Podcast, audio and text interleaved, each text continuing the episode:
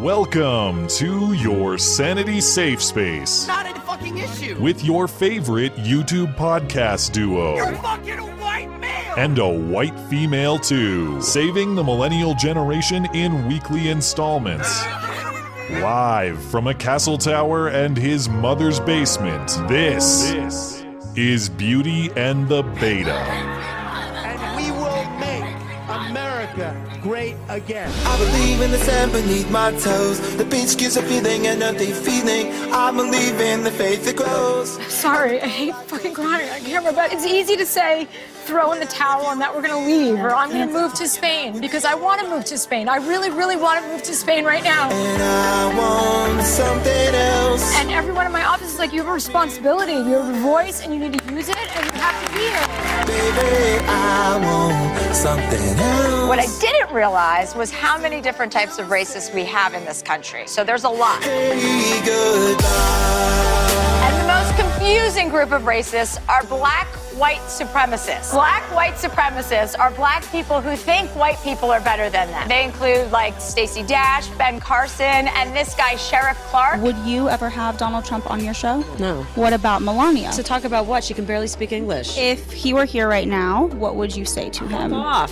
Fuck off. I just feel a sense of responsibility to help people understand. I know I certainly didn't understand politics as much as I do now. About how you can be more involved, how you can be conscientious, even if you can do one small thing. Very fake news.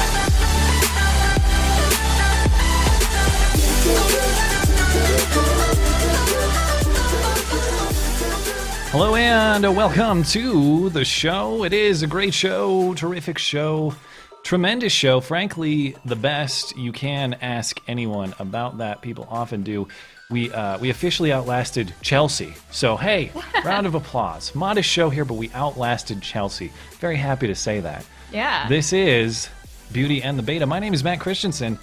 Flanked on my right, as always, by my wonderful, though low resolution, sometimes co-host, Blonde. Welcome. Hello. We'll try to. Uh, we might be able to outlast Chelsea on Netflix. I don't know if we'll be able to. We'll be able to outlast uh, your connection. We'll try to I do know. that. But things might get better bit. this week. We'll see. Yeah. So we'll make do with it. Sorry if she gets. Uh, if she turns into like I don't know an eight-bit figure at some point, but we'll we'll we'll try to get through it. Um. Anyway, hey, we went through the whole summer of competing with uh, Game of Thrones, and uh, we did that. Now it's over. We're up against The Walking Dead again this fall, but we don't care. We're gonna does keep going through it. back? right now. Right now, we're yeah we're up against the uh, season eight premiere of The Walking Dead. But I hope most people have the attitude that you have, which is the attitude that I have. Oh yeah, I used to watch that show, but Oh, uh, now I got better things to do. Uh, anyway, my God, a uh, a week long political controversy over the treatment of Gold Star families, which to me was extremely prolonged and frustrating, and every single development in it pissed me off more than the last. I don't know about you, but uh, we'll go through it. It was this battle royale between the Trump administration and Democratic Congresswoman Frederica Wilson, who is new to me. I don't think I've ever heard her speak before, nor have I seen her delightfully fancy hats prior to this. Uh, so we'll break it down in what I think was probably a regrettable political battle for most people involved, although there were a few heroic actors, I think, or, or people worthy of praise. Uh, you heard it. You heard it in the intro. There, we will discuss Chelsea's show, "Getting the axe. Uh, she says it was a voluntary choice, and that she's moving on to become some type of political activist, pursue allegedly better opportunities. I don't buy it. We'll uh, we'll take a look at um, what she said, and then I tried to do like a worst of montage, worst of Chelsea's show montage, but I didn't make it that far. I got to Sarah Silverman and Amy Schumer interviews. I thought, okay, what I've collected is oh bad enough. Oh my enough. now. god, no way. I did listen to them, but Didn't you say you made it through an hour? That is incredible. I did sift through like an hour of Chelsea footage. I mean, and you I'll made it through the to leather s- special. oh, I take it for the team. Yeah, definitely. yeah. uh, there are a lot of jokes to be made with that statement there. I'll just leave it there. Anyway, Um, it's been a little while. Remember leading up to the election, it's like every week there was a new celebrity video, celebrity wisdom video where they'd tell you what to do politically, how to vote, and what sort of activist you should be, and those sorts of things. There's a new one. Now they're telling you what to say to your congressperson to stop the NRA's radical agenda. So we'll like check out that message. exactly what to say. Precisely, in fact. They've given you a very specific script to read. Just surrender your brain to Hollywood. There's no purpose to have an independent one anymore. The uh, the much hyped Richard Spencer speech at the University of Florida happened this week. I presume it was supposed to be a speech about a future for the white race, but it um, it didn't end up uh, being that. It ended up being a referendum, basically a referendum on free speech by these idiot, degenerate protesters. Uh, basically, a spectacular failure for them because that's a fight that they're going to lose. You know, if if you want to beat Richard Spencer, don't give him any attention and allow him to speak his ideas because generally speaking, I don't think they're persuasive with the majority of people. Well, did you see how many people were actually there for him? It was like five guys in white polo shirts and then a million protesters.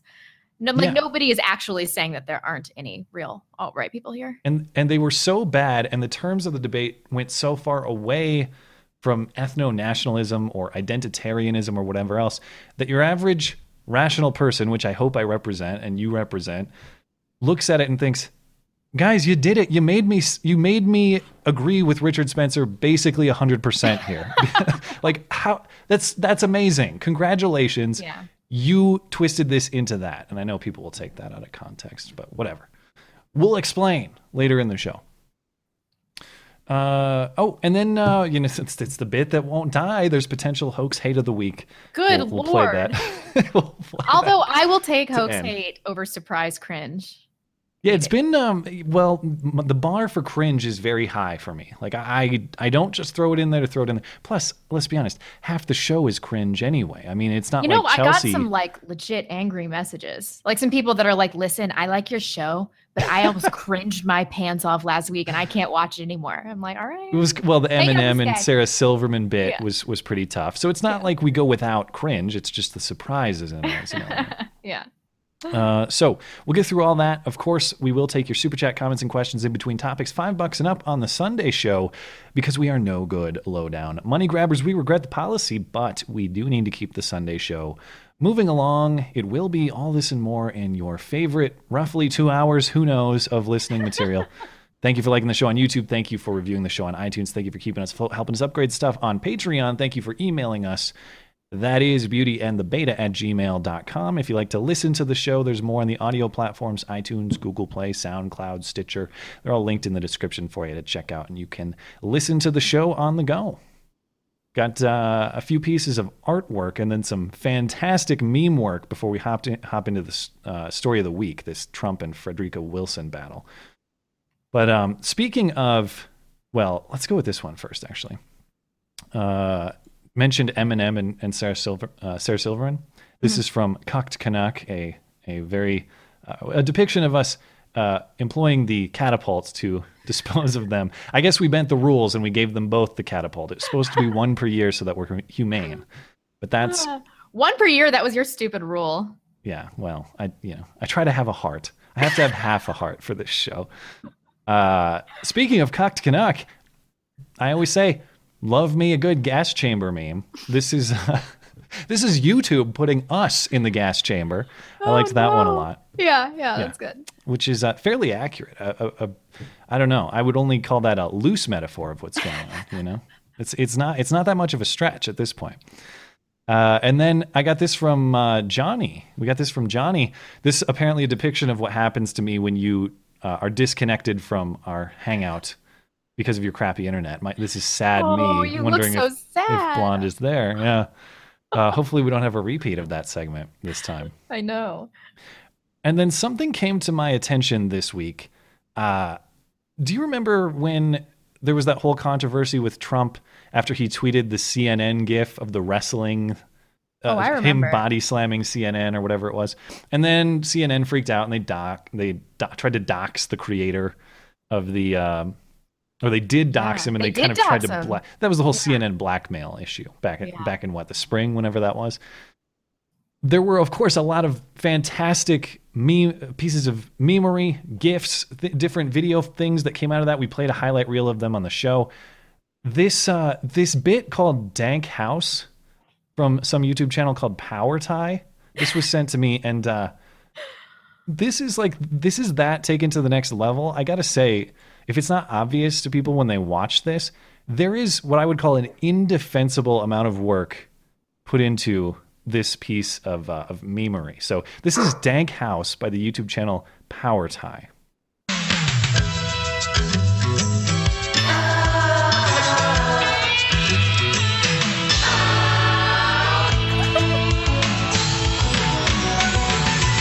Whatever happened to predictability?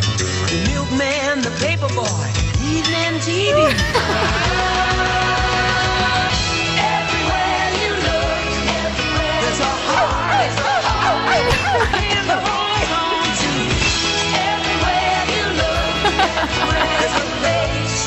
I love this fake news bit. CNN is fake news.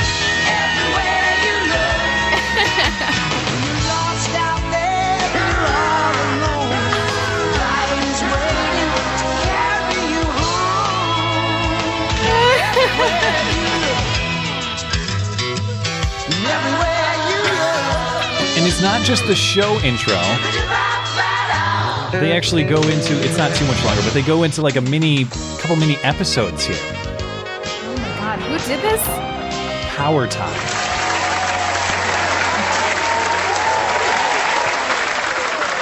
Oh, Saved by the Bell, eh?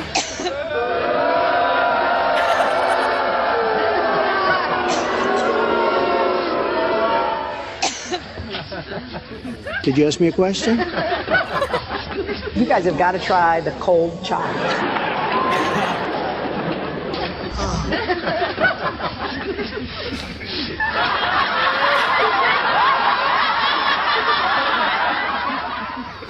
Wow.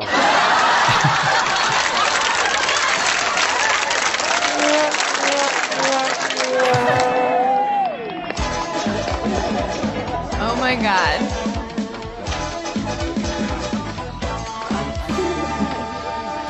You make me feel young again. That's right.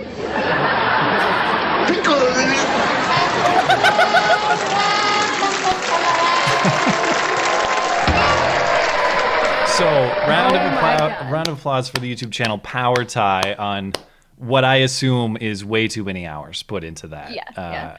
So I, I visited the channel. I think there are more pieces of this to come. Good work. That's that's pretty fantastic stuff. I will agree with you though. An indefensible amount of time was spent doing that. Yeah, yeah. I mean, how Uh, long do you think it took to just to well, do that? I, It was I'm two not the expert in doing that type of work. What I my guess is you've still got to go frame by frame to Right. make all of that work in the way that it does to be even semi believable. Um, not to mention finding like the right audio clips and stuff to put in there. The intro itself was awesome, but the the fact that he's able to have some level of dialogue in a sort of a quasi believable way is no small feat. I, I can tell you that's a lot of effort. Just for those of you that don't know, this is really firing on all cylinders for Matt because he loves Full House. Almost That's as much as he loves Fuller House. Yeah, well, well, the reason I love Fuller House is strictly because I loved Full House and still do love Full House. So the fact that, I mean, and there's certainly a nostalgia factor for me that makes me appreciate it too. Like to see them driving in the convertible across the Golden Gate and that that whole show intro was just, uh, yeah, that uh, that, That pulled on the heartstrings. Endearing and really, really gay. well, that, yeah, that's the exact description I hope to uh, to get from people when they uh, are describing me. So that's great. okay, this is going to take a bit. This uh, so most people are familiar with this this story, this Trump versus Frederica Wilson story at some level. To be frank, I'm going to go through it in sequence. We'll go through it in sequence because there were so many developments all the way from Monday through Friday. And I think to have a fair assessment of what happened, you need to have the whole thing to really understand the context here.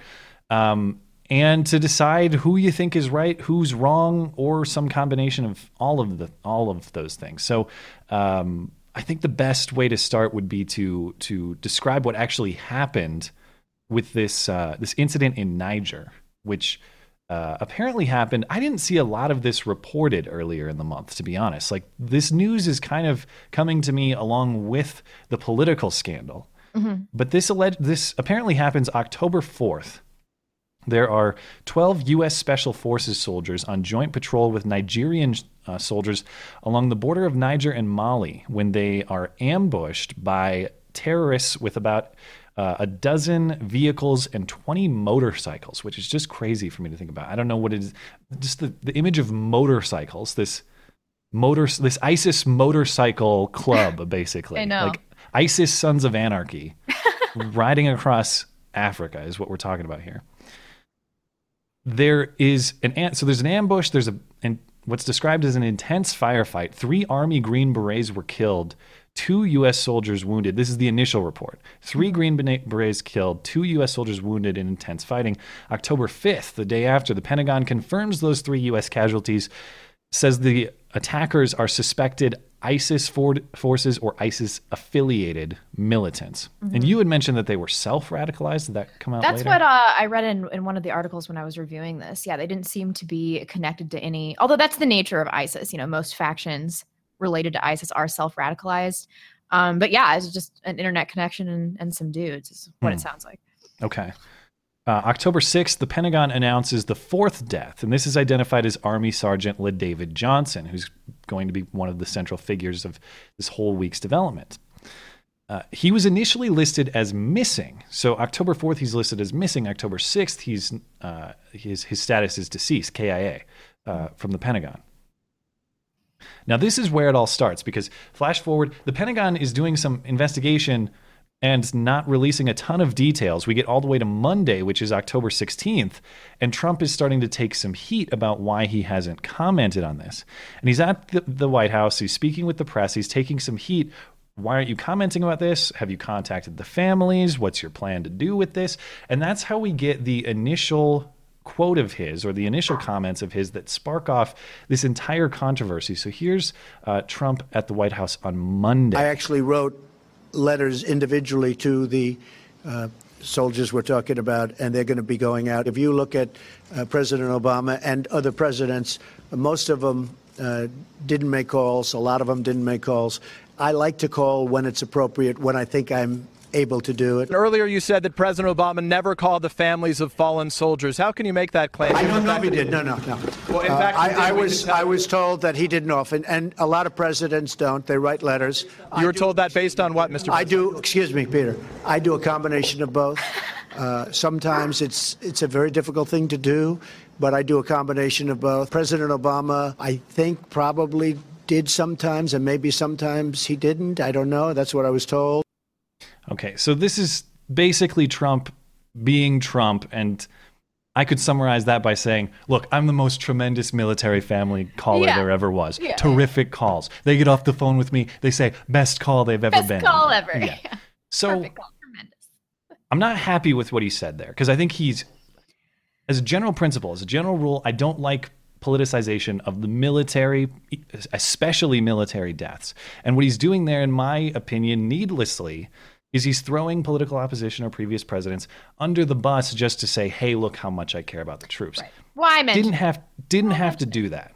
Could just say, "Look, I do my best to call families because I think that's very important, and I like to have a Yeah. personal connection with them." But generally, this can be filed under, you know, Trump foot and mouth, like most things he says. Yes, and we know how that goes. Trump says something that is generally ill advised, incorrect, uh, otherwise worthy of criticism, and then the reaction is, uh, well, oftentimes much, much worse, as I will argue it is in this case. But he gets a lot of heat for that statement. People saying, well, what are you talking about? Obama called families, he wrote letters. Bush called families, he wrote letters. You're not the only guy to do this. Why are you throwing them under the bus? So they kind of go into a little bit of uh, damage control mode. And Trump goes on Fox News Radio on Tuesday and he says, well, Obama didn't call General Kelly. Ask General Kelly. Uh, if, if uh, and for people who aren't aware, General Kelly's son was killed in Afghanistan in 2010. So he's what? What's uh, General Kelly is what? He's he has an advisory role in the White House. What's his formal title? Uh, I actually don't know. He's an advisory role in the White House. Son was killed in Afghanistan, and he's saying, "Look, Obama didn't didn't call him, so you might have to talk to him about this." Trying to provide support or evidence for his claim. And this is what uh, he said on the radio show. You could ask General Kelly, did he get a call from Obama? You could ask other people. I don't know what Obama's policy was. Okay. Then on later on Tuesday, this start, this is where the real mess oh, starts. he's chief of staff. We're retarded. Ah, oh, that's right. He replaced Reince. Yeah. Yeah, duh. Anyway, Turf yeah, turf. that, come, come to this show for the news. That's why the people come to us. and hey, at least we don't say that like Chelsea Handler does. Just wait. Yeah. Uh, okay, so this is where it starts to get really messy because the aforementioned LaDavid Johnson is from the Miami area, and that is represented by this Congresswoman, um, Frederica Wilson. And Frederica Wilson is apparently in the presence of LaDavid Johnson's widow when President Trump calls her. So she overhears this phone call, apparently in a limousine, over speakerphone. And then Frederica Wilson goes to the media and says, "Well, Trump was very rude on that phone call. He said he he said LaDavid Johnson was uh, that he knew what he was getting into, and you know, I guess you're sad anyway, basically that he died, but he knew what he was doing. So what's the big deal?" Is the way she kind of frames this, and this is what she says to the media.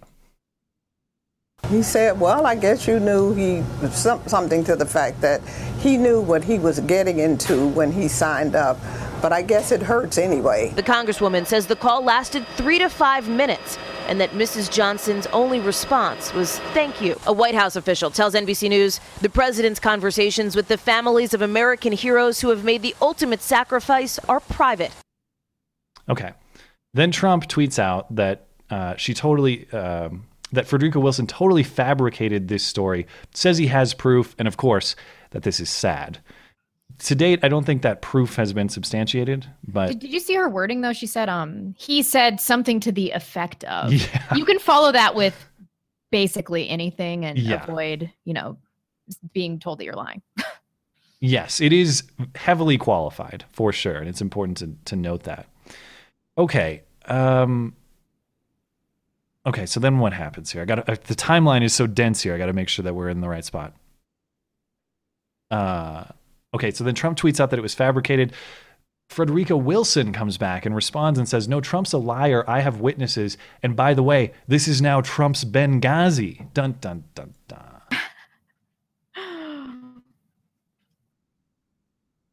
Well, he's a lie because I have witnesses. If he has proof, bring it on. But what he needs to be doing is watching because this is his Benghazi. LaDavid was separate from the rest of the group. Why? This is Mr. Trump's Benghazi, and all of this about the widow is just a cover up.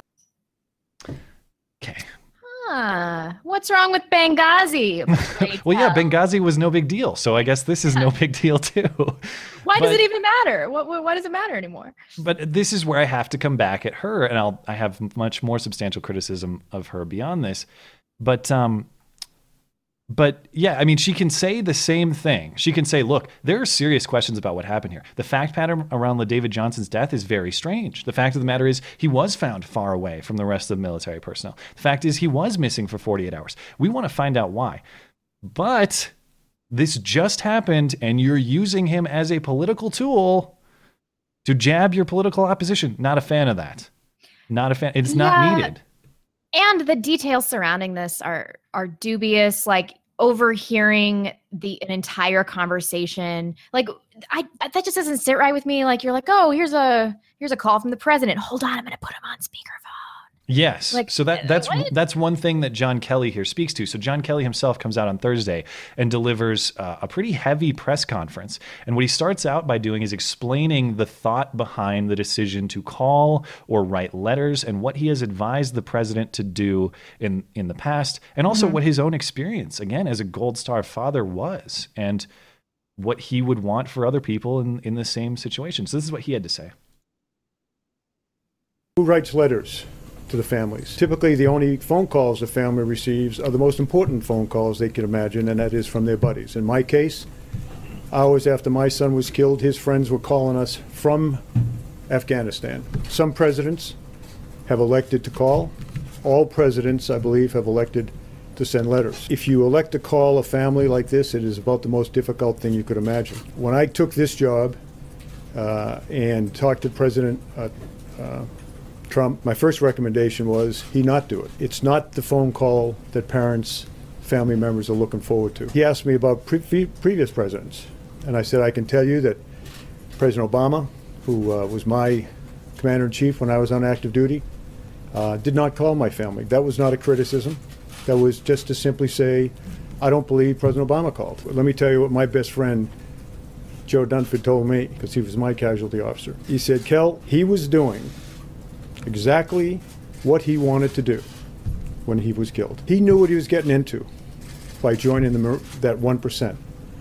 He knew what the possibilities were because we're at war. And when he died, in the four cases we're talking about, in Niger, my son's case in Afghanistan, when he died, he was surrounded by the best men on this earth. Okay. So, and I think that's very important context for what a statement that's somewhat similar to what Frederica Wilson is describing, but not at all the intent that she's describing would sound like. Look, this is a person who knew the risks that he Right. of, of what he was doing, but he did it anyway because he's brave and because he wanted to live the life of a soldier and because he wanted to to go into war with with his guys, with his buddies. He, this is what he was and this is what he wanted to do and he did it despite the risks. That's not that's not at all the same in meaning or intent to what Frederica Mm-hmm. Wilson is describing. Right. I mean, I'm sure she deliberately misconstrued it, but I can also, you know, fathom a situation where Trump says some like blurts out something that's really inappropriate. I mean, we've seen him do this before. And so that that story that, you know, maybe that rings true a little bit. But I don't think Fred- it, even if it's true that it that it came from a place of malice, that's the real difference. Yeah, my question would be if Trump was truly apathetic or had disdain for the Right. family, why would he call at all? Especially when, if we believe General Kelly's testimony, General Kelly said, Look, Mr. President, I don't think that you should call because, quite honestly, the families are not looking forward to that call. And they, you're not directly connected. They don't necessarily want to speak to you. So Trump apparently scrapped that advice and decided to make these calls. It doesn't Right, seem to me like he does that saying, oh, I don't care about these. I don't care about these people or I, they, or, or, you know, I don't like them or whatever. then he posed what General Kelly told him um differently. He said that like um, I don't know. Never mind. Never mind. You keep going? All right. So Kelly has Kelly then follows it up with some specific criticism for Congresswoman Wilson about the way that she's handled this and about something that he claims to have heard her say in the past. This is what he has to say.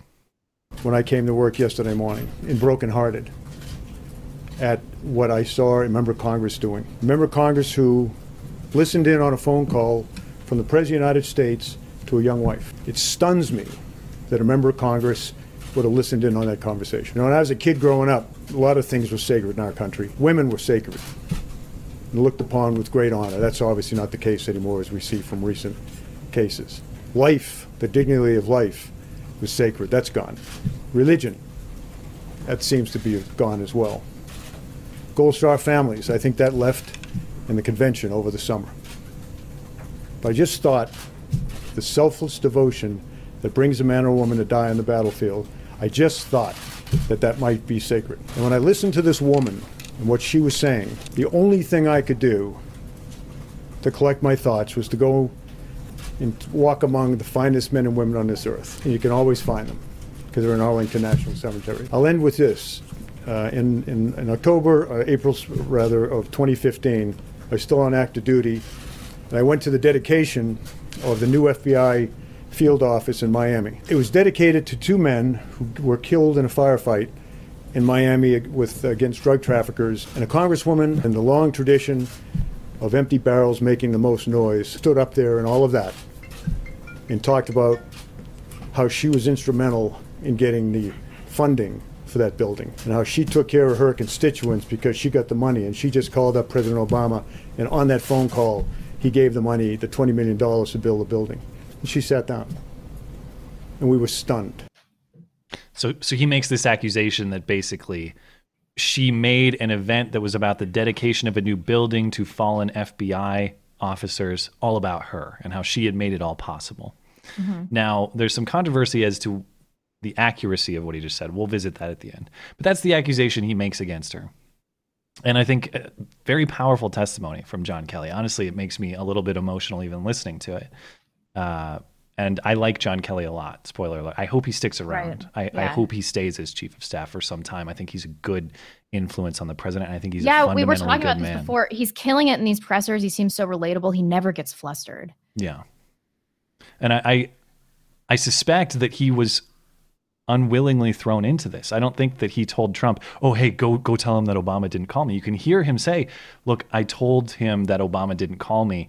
It wasn't a criticism, it was just me Right. telling him what happened to me. I'm not saying that I'm mad that he didn't. That's just what happened. And Trump but kind of Trump did pose it as though he was like, "Well, somebody told me that not all president." You know, that's Yeah. not really what he told Trump. So yeah, so I think Kelly was kind of a pawn in this too, and for him to handle it, I- I think as as strongly and stoically as he did, I admire a lot. In addition to my admiration for uh, for his service and for what he sacrificed in terms of his son, I got a lot of admiration for that guy.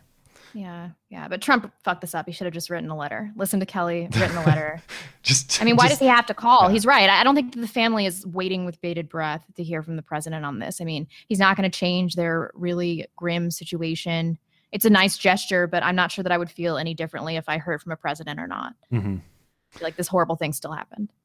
So Congresswoman Wilson keeps digging in further and further, and she responds to Kelly in just bizarre terms. Reporters ask her, "Hey, General Kelly kind of ripped you at a press conference. Say, what do you have to say about that?" And she says, "Ooh, well, look, I guess, I guess I'm a rock star now." And then she delivers this bizarre, incoherent metaphor. Uh, if you have, if you understand what it means, good for you. I don't. Well, let's listen to it. You mean to tell me that I have become so important that the White House is following me and my word? This is amazing. It's amazing. I have to tell my kids that I'm a rock star now. Let me tell you what my mother t- told me when I was little. She said the dog can bark at the moon all night long, but it doesn't become an issue until the moon barks back. What? It's Bret Baier's face. just, just watch his reaction here. But it doesn't become an issue until the moon barks back. and this is it gets worse like somehow this gets worse and don't worry we're almost done here with everything we need to play through but she goes on cnn new day uh, with chris cuomo and what's her face the lady that had that accidentally racist moment against that spelling bee girl that's all i remember her for Oh God! I told her she only knows sanskrit or something like that i forget her name anyway uh, Congresswoman Wilson goes on CNN New Day and says that you heard General Kelly say that she was um, an empty barrel making the most noise. Yeah, yeah. She says that's a racist term, but she also disputes the accusation made against her about this FBI building.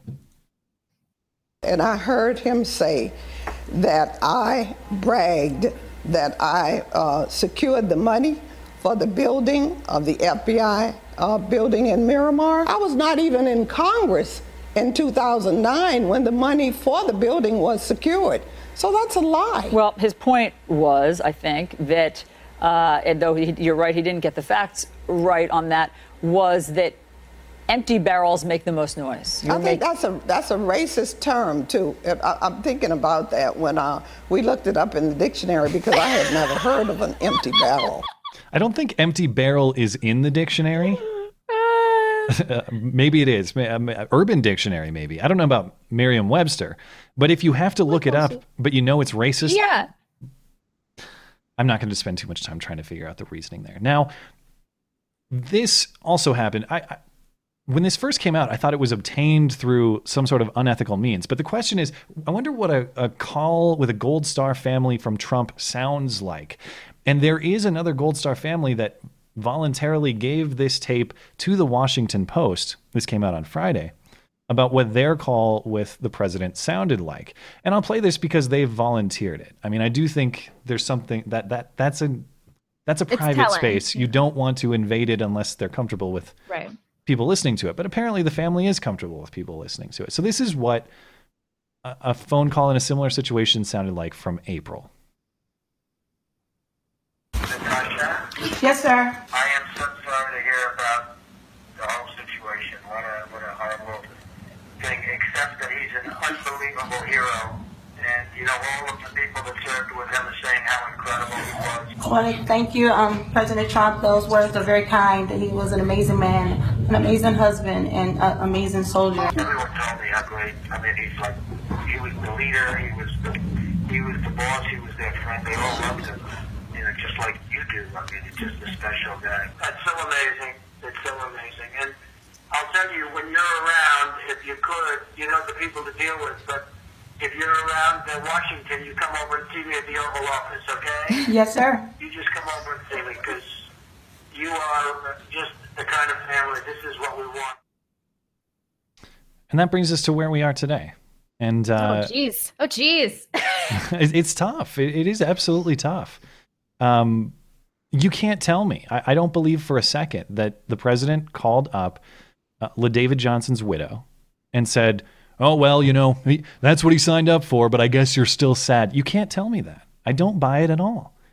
It's possible that he said something loosely similar. similar, loosely similar yeah but but they only say that and they say that in lots of calls i've heard calls like this before because they want to place the emphasis on on the duty because that's why Yeah. people go into the military in the first place and it's not like their life was lost for nothing Yeah.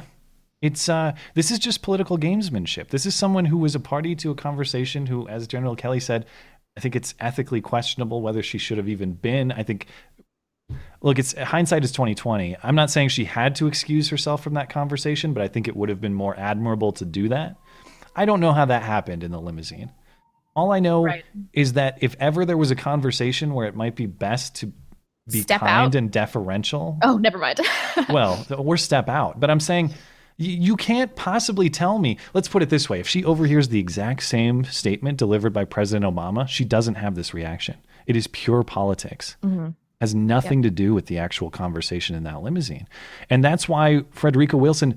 Well, they're both guilty of, at some level, of committing the same crime, of crossing the same line in terms of politicizing the military. What Frederica Wilson is doing to me is so much worse because it's not just politicizing the military generally. Like Pre- President Trump did that and he threw past presidents under the bus. What she's doing is politicizing a specific soldier's death. Oh, yeah, immediately after his death. And like she, and- like she wants to deal with this crap right now she like she wants this media circus everybody's talking about her asking her to comment i'm sure that her life right now is hellish And that's the thing. uh, We don't know because we've not heard. It's it's Frederica Wilson being the mouthpiece for this family. We don't know what the family actually wants. She's just Yeah. inserted herself on their behalf. And while she does certainly have a role as a member of Congress in getting to the bottom of what happened, because this seems like a very weird event that that occurred, we should know what happened so we know how to avoid it in the future. But to to throw your political opposition under the bus and use this guy as a pawn in the scheme is I, I hate to do this like moralizing, but stuff like that is just grotesque to me. This is just gross. yeah yeah yeah but trump also kind of opened this can of worms and i wish that he wasn't so pathologically defensive it's like she Hmm. has no fucking proof of this this is just he said she said nonsense if i were him i would have just washed my hand of the whole thing hands of the whole thing only addressed why it took me so long to comment on this publicly um, and not discussed my conversation with the widow and just ignored her claims wilson's claims i mean Yeah. Why did he have to address this he's always defending himself they're going to Yeah. hate you no matter what they're going to accuse you of things you didn't do stop defending yourself stop yeah, it, it's that stop. obsessive need to be the best and the greatest and Yeah. the, the, the, the best at something. And, and this is a situation where you don't, I don't think you have to be the best the best this. yeah because it's the gesture it doesn't matter really Yeah. how well you do the gesture N- normally I I think it's fair to say that we're probably both a little bit dismissive of the need for empathy, compassion and feels and all those things as a matter of public policy, but this if there's ever a case where the presidential need for that is needed, th- this would be it. Mhm. This is a time it's not about you, Trump, and it's not about Frederica Wilson. She's making it about herself too and it's annoying. yeah But you can take a hit. You can take a hit personally or politically for LaDavid Johnson, for those three other guys who didn't make it out in Niger. You can take that hit, and I hope that he does in the future. But uh, I don't know. I feel like I'm talking myself in circles now. But this whole well, thing just pissed something me that off. we didn't address um, people are saying that this was a huge intelligence failure and Hmm. from what i read I- just can't see any evidence that that's true. And that's one of the reasons that she was saying that this is his Benghazi. Was, she's saying that there was a giant intelligence failure. But um, reading about this, I they said they had gone on 29 patrols where they didn't encounter anybody prior to Yeah. this. Like that leads me to believe that they didn't think that they were going to be in this kind of situation. That they kind of just um, were encircled, and there was just nothing that they could really do about it. I do have I do have a few odds and ends to wrap this up too of of details that are relevant. The one thing we haven't closed out is Kelly accused her of making that FBI building event all about herself. Uh-huh. Now, people are saying he's an outright liar on it. He's not entirely correct, but it's not fair to say he's an outright liar either. So Frederica Wilson said, I wasn't even in Congress when the money was secured. So I didn't go up there and say I got the money because I didn't I wasn't even in position to get the money. That is true. So the money was secured in 2009. She wasn't even in Congress. But it is true that she did give a speech at the dedication of this building, and she did have a role in naming the building. So Ah. there's a big federal process to go through in naming the building. She said this at the dedication scenario. She said, uh, Consider this scenario. Uh, the brand new federal building that will house the FBI has been built, and the FBI approaches my office. Congresswoman Wilson, the ribbon cutting has been scheduled in four short weeks. The dedication is on the government's calendar and cannot be changed. One problem the FBI wants to name this gorgeous edifice at the same time in four weeks. Everyone said that's impossible. It takes at least eight months to a year to complete that process through the House, the Senate, and the President's office. I said, I'm a school principal. I said, Excuse my French. Aw, hell no. Uh, we're going to get this done immediately. I went into attack mode. I went to the speaker, Speaker Boehner, and I said, Mr. Speaker, I need your help. The FBI needs your help, and this is our country, uh, or, and our country needs your help.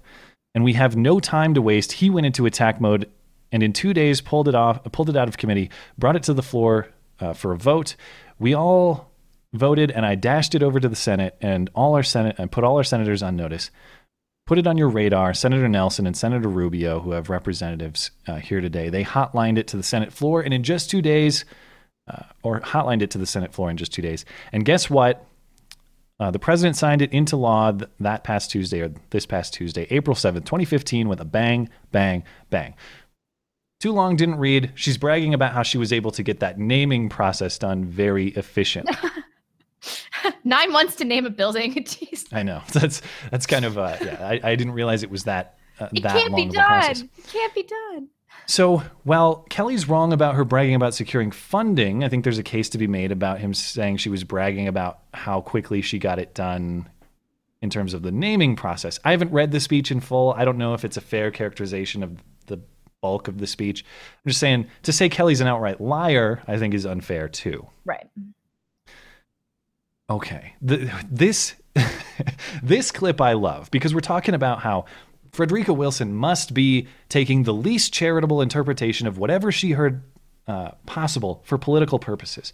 Now, of course, the internet does what it does best and it digs around for things that she's done. She spoke to the naming of this FBI building and said basically the same thing about these FBI officers who died in the line of duty. Listen to what she said and think about how you could characterize this uncharitably.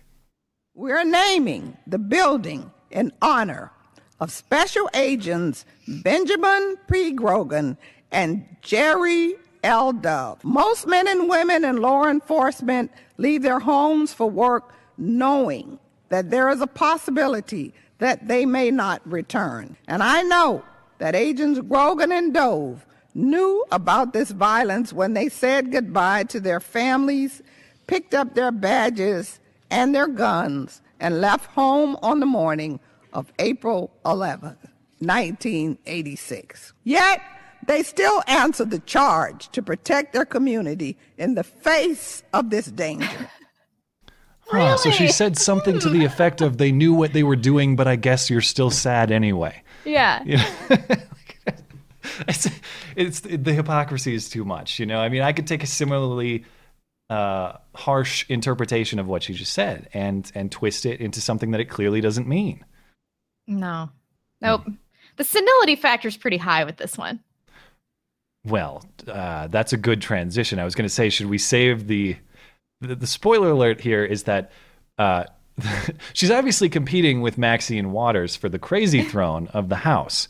Maxine Waters uh, saw what she was doing and said, "Oh, I got something for you. I will, I will meet your crazy feud with Trump, and I will up you a vague Trump death threat of some kind." Do you want to? Should we just play that real quick and then hop into super chat? Yeah, yeah. It's it's real quick. This is Maxine Waters. What's the context here? Maxine Waters gave a speech at an awards gala for LGBT youth. This is on Friday, and it's at the I think it's on Friday anyway. The Ali Forney Center Gala in New York City. So this is what she said. Honestly, this I don't even know what she means. We'll just play the clip. Wow. What a moving evening this is. I am sitting here listening, watching, absorbing, thinking about Ali, even though I never met him. And with this kind of inspiration, I will go and take Trump out tonight. What? There's significant applause, wild cheering. Take out. Yeah. So I, all I've been able to see is this about 30 to 40 second clip. The original clip was deleted off of YouTube by YouTube for violating some terms of service. I don't know. But the, what she's saying is is not very specific and I'm trying to think okay, everybody's cheering is there a context here that I'm missing? Is there something uh, I don't know. what I could doubt it. take Trump out mean, and why would people cheer about that? That's, or is it just that crazy? Is this event just that crazy? I don't know. There might be more context to it. If people have additional context, send it my way because I would like for that. Do you really think there's additional context? You heard what she said before and after that. Well, I guess that was the last thing she said, wasn't it? That's all I've heard from this event. But of course, I've heard her say her infinite list of crazy things in the past. My favorite is she has her some saying, definition of what taking somebody out is because that Well, I'm- universally means killing somebody. well, I could take her out. That means take her on a date. Maybe she wants to. oh yeah. take Maybe Trump out to the soda fountain. Yeah. Yeah, she wants to get a, a sundae. Yeah, exactly. Vanilla sundae. yeah, and share it with uh, crazy straws, you know? and she could wear a poodle skirt. My favorite Maxine Waters quote of many, but my favorite is when she said, I remember when I was a millennial. when did she say that? She said it to the, some millennial activist group. She said, I remember when I was a millennial. No longer am I a millennial, but I remember when I was. Oh, she must have thought that it was like a a term a for young people. In lives. Yeah. Yeah. Not a generational term. Yeah. Yeah. yeah, That's pretty stupid. Not- okay. we didn't know what General Kelly posi- position. was. Well, you know, we're nobody's perfect, but also we're not ma- we're not lawmakers. All right, we're people with a True. that we're is people true. with a duct tape podcast production. Yeah. Anyway, I appreciate everybody bearing with us through that extremely extended segment. But for people, you know, uh, I for me to form my own opinion, I wanted to have everything that was said laid out in sequence so I could really understand it. And I hope it was helpful for people. If it if it wasn't, if you've already knew all this stuff and you hated it, that's fine too. You know, got no Leave a comment that we won't read. I got no problem making a podcast that you hate. Believe me. we should do some super chats. Sure. All right. Um, Joel Dykeman said five dollars for Hat Matt, the one true Matt. Hat Matt is the only true Matt. True. Oh, speaking of which, I forgot to mention uh, in the announcements at the top of the show, Halloween shows next Sunday. So I'm not Yeah. giving any spoilers or clues about what the costumes will be. I can just confirm costumes are involved.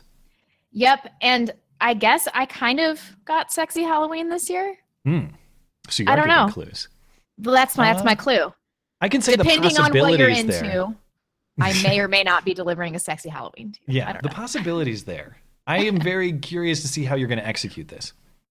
I mean, I got all the stuff. I'm ready. Yeah.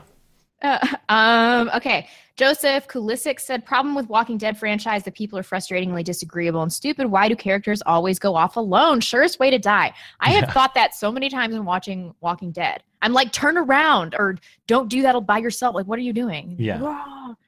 And how are zombies so quiet? I'm not buying it.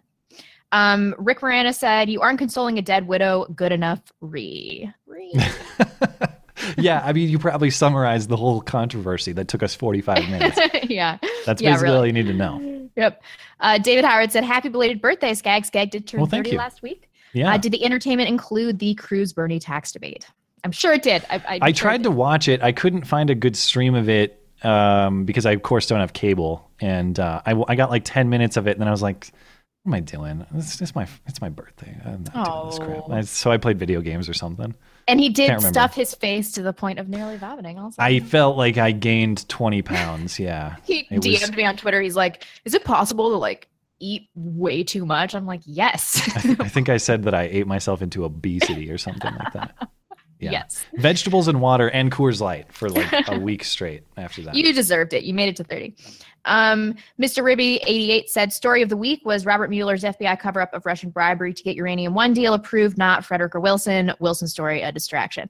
Yeah, we know. We talked about this before the show. We're not we're not getting all conspiratorial and like not talking about things to help cover other things up. Do you want to explain why we didn't talk about this or Hollywood this week?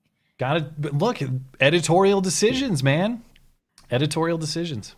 Yeah, I mean, I will say that on our show, we don't always cover the most important news of the week. Like we don't. Well, like sometimes we make active decisions to be like, we're not just not going to talk about this. There's a potential investigation into this uranium. This is to this could become a story. I don't know that it's the number one story right now. There No, are- I mean it's the number one story that people in the comment section are pissing and moaning about right now. Sure. Well, they're welcome to, to make their own podcast talking about it. Yeah, I mean, I don't know. Sometimes Skag and I want to do a few lighter topics, a few interesting topics, and we don't want to cover what the biggest story is in this week. And I would argue that that's not the biggest story. And that sounds a little conspiratorial too. Wilson's story There's- is there's a pot- distraction. I mean, I don't think the story emerged to distract everybody from this. Anyway, um, Matt McFadder said, "Missed y'all on Wednesday. Happy belated birthday, Matt. Thank you. Um, hope you don't spend all of your money on hookers and beer. By the way, I don't judge. oh boy, Well, it's uh that the joke is I don't have any money. That's the funny part. Rut row.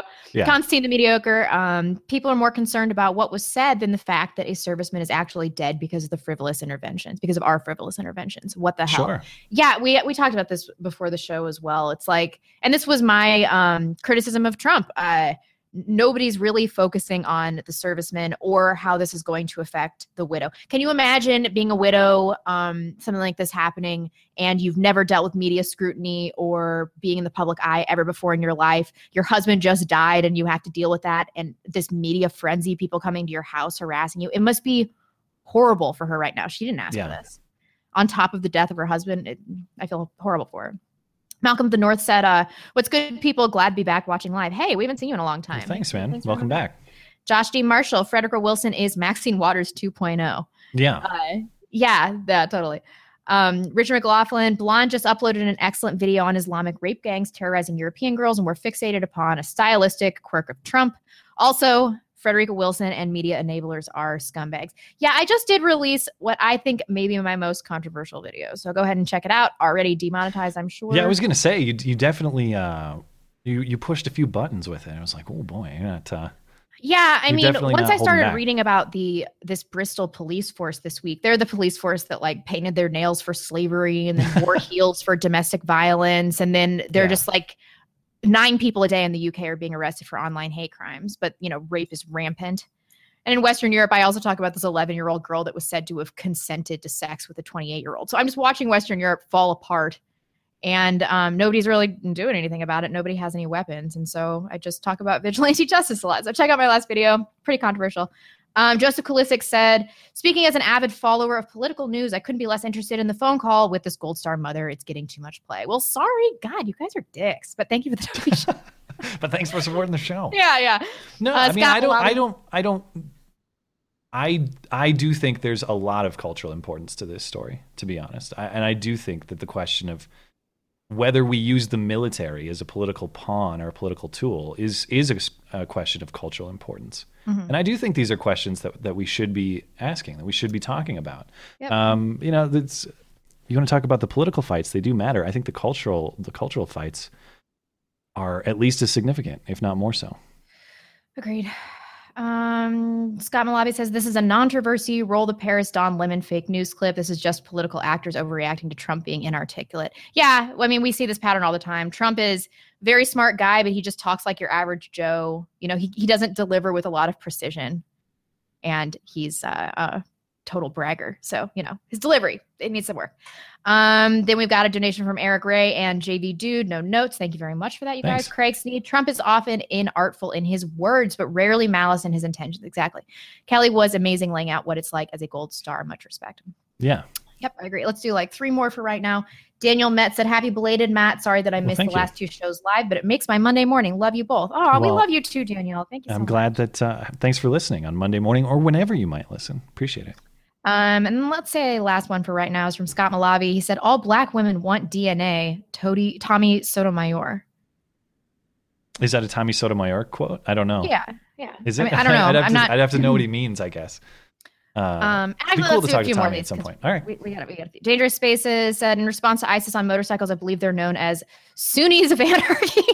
Oh my God. Hold on. Hold on. hold on.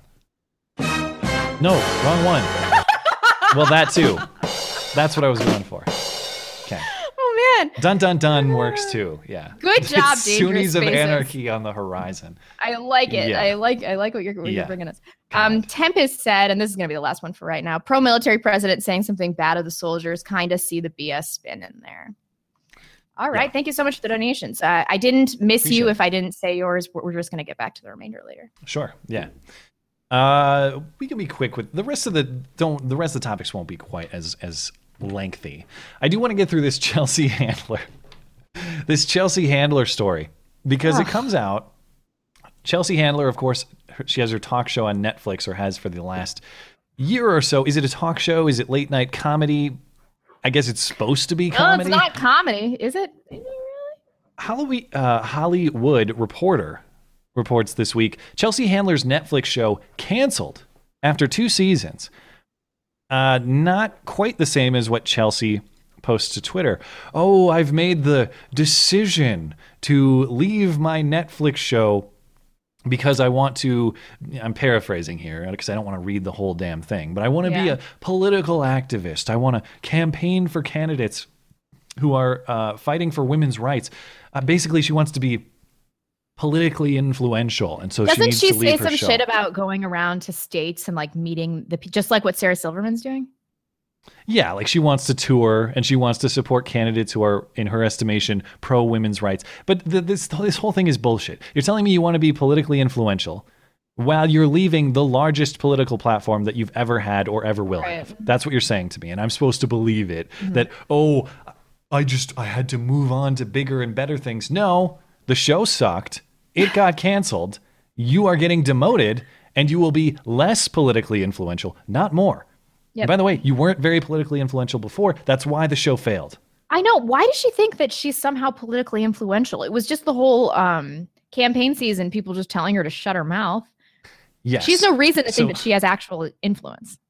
So as but she does. She really thinks she does. And as I mentioned, I went through more footage than I can defend, but I did pull out some of the worst things that she said because I think they're worth Oof. looking at in terms of why the show potentially failed. Worse than the Um, intro song? I don't know. well, some of those are, are part of it.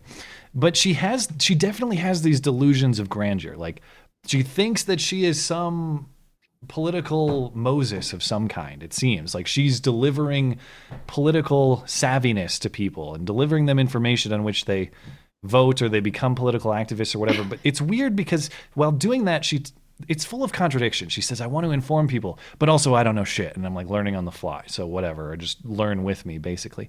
And then she also goes on these self congratulatory spiels about how she's going to be so nice to her opposition and how she, really there's a big divide that we need to bridge. And so we have to reach out to people with whom we disagree. But then she just throws people that she doesn't like under the bus. We'll see it with Melania Trump. We'll see it Yeah. with what she calls people she calls black white supremacists like Ben Carson and um, and Sheriff Clarke. And she uh, is the washed up hag that we have been looking for to mend race relations in this country. she uh the worst the worst clip i saw from her is actually not even from her show it's from after she was some kind of host at the women's march back around inauguration day and she does this interview with variety in which the contradictions couldn't be clearer and what's crazy is they're in the same interview you know it's easy to find seemingly contradictory statements from a person from two separate points in time or Within two separate interview, contexts. yeah. This is the same interview. we'll get to that in a moment. This, the, don't forget, uh, she I cried. know for a woman, She cried after election day with outgoing Senator Barbara Boxer, saying, "Oh, I just want to quit and I want to leave, but everyone told me you have to save the day, Chelsea. So I'm going to stay here and save the day." Except for my show Who is told going you that? Yeah, well, apparently this audience of clapping seals did, or crying seals. as a woman, it's it feels so sexist. And I think, I, I guess, the message that I want to like spread out to other women is is exactly what you're saying: is not to give up. Sorry, I hate fucking crying on camera, but is not to give up because this is so important. And it's it's easy to say throw in the towel and that we're going to leave No, or I'm gonna move to Spain because I want to move to Spain. I really, really want to move to Spain right now. And everyone in my office is like, you have a responsibility, you have a voice, and you need to use it, and you have to be here. Oh, the bravery. What I didn't realize Okay, was how this this is the black white supremacist bit. This is relatively recent. This is from I think September. How many different types of racists we have in this country. So there's a lot. We have white supremacists, we have white nationalists, neo Nazis, neo Confederates, and the most confusing group of racists are black white supremacists. Black white supremacists are black people who think white people are better than them. They include like Stacey Dash, Ben Carson, and this guy, Sheriff Clarke. He's the only sheriff in the country who pulls himself over for no reason. Divisiveness. Har har har har har. This is now this is the variety interview. Now notice again, she's going to start off by saying, "Oh, isn't it a shame how divided a country we are?" Look, I don't understand people on the other side, but it's clear that we have to to mend uh, to to mend our relationship here. So we're going to have to be nice to people on the other side, and I'm going to do that. But by the way, fuck Melania Trump and fuck Donald Trump too. Is not the answer. And I think to get that message, we have to reach across party lines. Forget your party. I'm registering as an independent. I'm not going to be a Democrat anymore because it's too divisive. This isn't working, this two party system. You know, I'm going to hang my hat on that. And that's what's going to help me move forward and make my agenda about educating anybody I can while I'm also getting educated. Would you ever have Donald Trump on your show? No. What if he asked you? No. What about Melania? Would you have her on your show? Melania, what to talk about what? She can barely speak English. If he were here right now. How racist and xenophobic of her. Melania Trump speaks five languages. Yeah. Five languages. Come on. In in what other context would she find that to be an acceptable criticism of an immigrant? The answer is oh no. yeah, yeah. Like if I saw a Mexican immigrant and I was like, uh, I bet they don't speak English, she would be like, Oh my god, that is so racist. But you can Yeah. say it about an Eastern European woman. Why? Because it's it's the politics. It's Trump. You know. If uh, what anyway. no self awareness. This one. It, gets worse. It gets worse. Now, what would you say to him? off. Fuck off. So just to be clear, the, the mean- question there was Melania. if uh, if if you could talk to Trump, what would uh, what would you say? Something. like Yeah, that. We'll play what it to talk about what? She can barely speak English. If he were here right now, what would you say to him? Off. Fuck off. I mean, gross. He is the grossest. Physically, emotionally, mentally. some seal in the background. I don't know. It looks like this is b- taking place on in some kind of wine bar or something. They are drinking wine during this. Those statues they made of him were accurate. I bet you that is what he looks like naked with a little grape in between his legs. I'm going to love on the people that I don't even like. That's how inspired I am. I'm going to be nice and reach Oh, out. Oh, you're so brave. Be good to the people that I don't have interests in. I want to be uncomfortable, put myself in uncomfortable situations to try and figure out how we repair. I just no, feel no, you don't. No, you don't. And then this is the last bit I have is a clip from a CNN interview in um in uh this was April. And again, this just illustrates these weird contradictory stances she has. Like I'm out to educate people, but also I don't know anything. I want to talk to people across the aisle, but also fuck them and they have grape-sized genitalia. Uh, sense of responsibility, I think, more than anything else, to help people understand. I know I certainly didn't understand politics as much as I do now, and I have a lot more to learn. I didn't understand how a bill is passed. I didn't understand the uh, electoral college. I enjoying like giving the audience something to take away, rather than just pure stupidity. You know, which I'm also capable of. Hey, it's okay to live in, in all worlds. Yeah. Yeah. Well, good riddance. Good riddance. God. Glad I, I uh, when that show first came out, I did try to watch like two episodes of it, and it was unwatchable. It, it I couldn't sit Yeah. it. I mean, there's something uniquely sad about an unfunny woman. And then that paired with her being like an older, single, childless woman. Like, this is what happens when all this waspy, childless energy just gets pent up and then years of feminism and Hollywood. And then you just like explode your idiocy all over the American people. Yeah. Now you uh, you'll be happy that I spared you in the audience from one clip that I did see, which was the Amy Schumer interview in which they discussed Amy's tour of Europe. But you'll be glad because the first thing they talk about was Amy getting explosive diarrhea on her European trip and talking about her and barfing, like bar sitting on the toilet, barfing through a can with holes in it all over her crotch. This is what Amy Schumer was telling uh, was telling Chelsea Handler about, and uh, I, I couldn't even edit it. I couldn't even. I, I just it was no American women, ladies and gentlemen. no, no. So anyway, good riddance, Chelsea. I um as as I said. I don't buy that your political influence is going to increase as a result of this move, but I look forward to you proving me wrong. I don't think that you will. Yeah. Speaking of celebrities, we got some celebrity wisdom. Should we take a break or should we hop into that? Um, let's let's take a little break. Let's see who was the last one. Was it that Sotomayor? No, it was the Sunnis of Anarchy, wasn't it? Sunnis of Anarchy, yeah. Uh, Tempest said pro-military president saying something bad of the soldiers kind of. Oh, I said that one already. Sorry, sorry, sorry. Um, Patrick Waz said popped in a little late today, but saw General Kelly and was immediately calm. Did I already say that one? No, I don't recall that, but yeah, um, I have not- I had not I listened to- enraged. Yeah, exactly. I had not listened to much from General Kelly prior to this. Uh, Yeah. So I really formed a lot of my opinion as a result of this. Mhm. And uh, stand up dude, big fan after this. Um, and then he also said one maintains his honor while the other trashes other people's honor. Yeah, that's Yeah. that's definitely true. Uh, Three sided coin said, "Hi Matt and Blonde, just stopping in to send some love from your socialist leftist fan." Wow, we've, we've got we've got one. Well, thanks. There's the guy. Appreciate it. Thank you for that three sided coin. Uh, DK. Oh, I'm going to skip that one. Frank Underwood said Trump is not defending, he is counterattacking, thus exposing the pure psychopathy of the Dems. He's willing to take the fight to the mud, unlike the conservatives. That's why he's always winning. Um, yes, but this wasn't really a counterattack, was it, for him? Well, he was criticized initiated for this. his.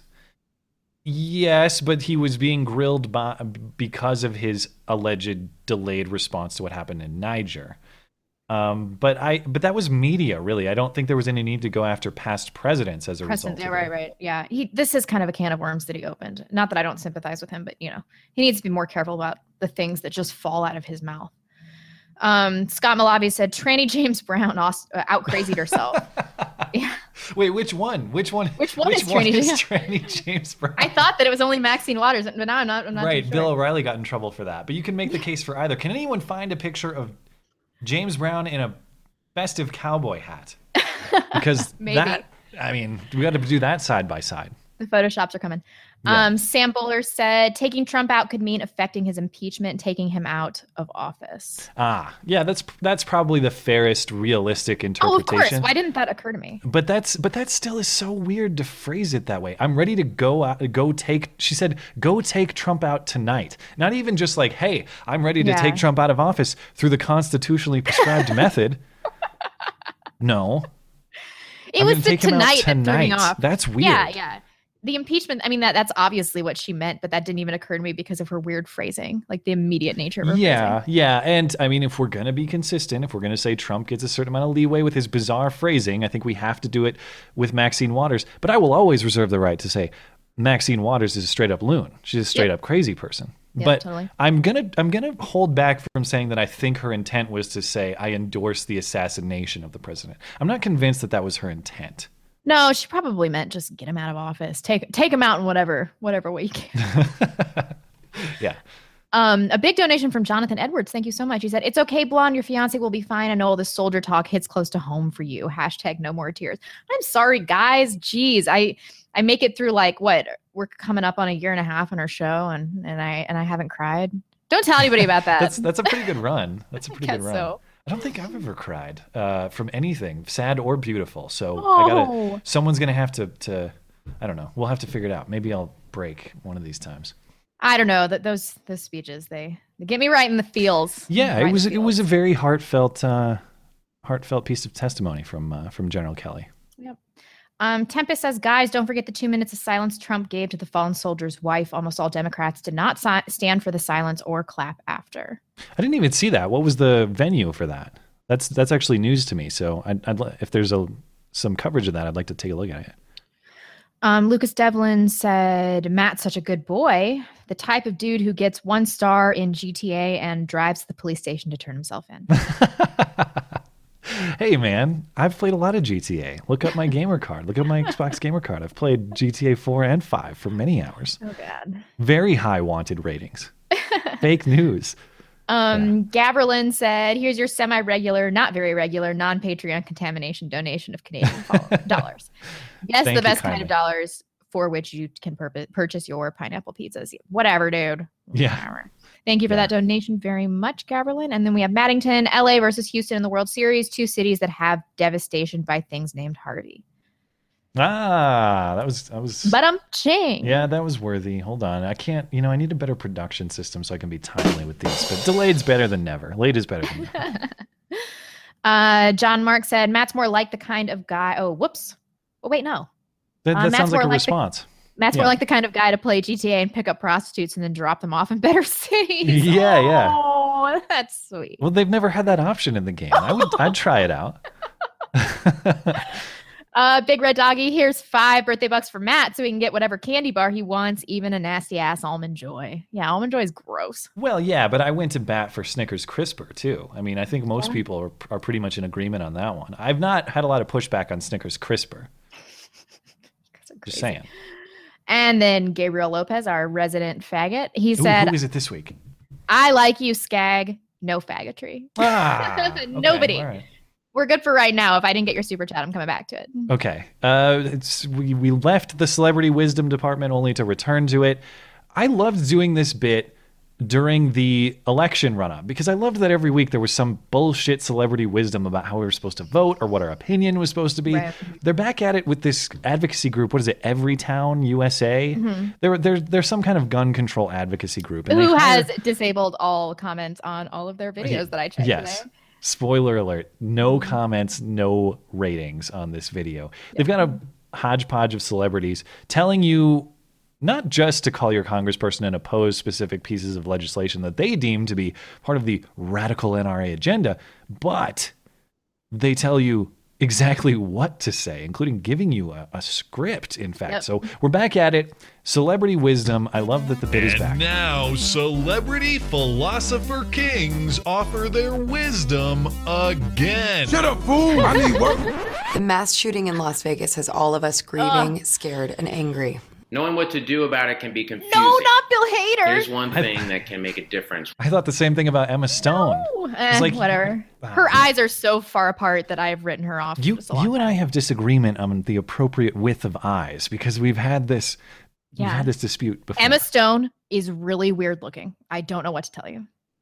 Give me Emma Stone and an almond joy, and I'll call that a good night. Hard pass. Ugh. Let's keep going. Right now. All you have to do is text reject. Who the fuck is that? Text I was wa- to wondering the same thing. I don't know. Dash three three. It'll connect you to every that. town for gun safety. You'll get a call right back from every town for gun Oh, safety, that guy. connecting you with your lawmaker and giving you guidelines on what to say. In a moment, you'll be connected to your representatives. And don't be intimidated by making that call. I used to be in Congress. You're going to get voicemail. It's going to be easy and it'll make a difference. It can sometimes feel intimidating to make And who's these calls, that? but it actually I actually don't know either. Is that Sharon Stone like in a hundred years? In I a don't know who any of these people are. They say all their names, but Oh. yeah, I know like half of them. actually couldn't be easier. Hi, my name is Jack Antonoff. Sheryl Crow, Melissa McCarthy, Anna Deavere Smith, Adam Scott, Kathryn Hahn. Samuel Harris. I, I like this guy because I've never actually heard of him. My name is Samuel Harris. No, not that Sam Harris. I'm Samuel Harris, Who the is he? other guy. I don't know. He's not that Sam Harris, though. I'll tell you that much. Interesting. He is definitely not that Sam Harris. He's a guy. Samuel Harris. Chanel Maloney, Zazie Beetz, Cynthia Raleigh, Julianne Moore, Moby, Natalie Morales, Laura Dern, Sunday Adi McVeigh. I'm calling from Brooklyn, New York, Nashville, New York City, Pennsylvania. Atwater Village, Atlanta. Los Angeles. I'm calling to urge you to oppose the Share Act. I'm calling to urge you to oppose the Share Act, which would roll back gun silencer safety laws. It could make mass shootings even more deadly. that would make mass shootings even more deadly they, than they are already. I also oppose concealed carry reciprocity legislation. I oppose the concealed carry reciprocity legislation. That would gut our state's gun Shut up, laws. Moby. I feel strongly that the time has come. I feel really strongly that the time has come. Because when I think reject- guy who's going to keep come. me I- safe, it's this guy right Yeah. here. I'll trust my safety in his hands. He'll keep my family safe. What what could go wrong? Our state's gun laws.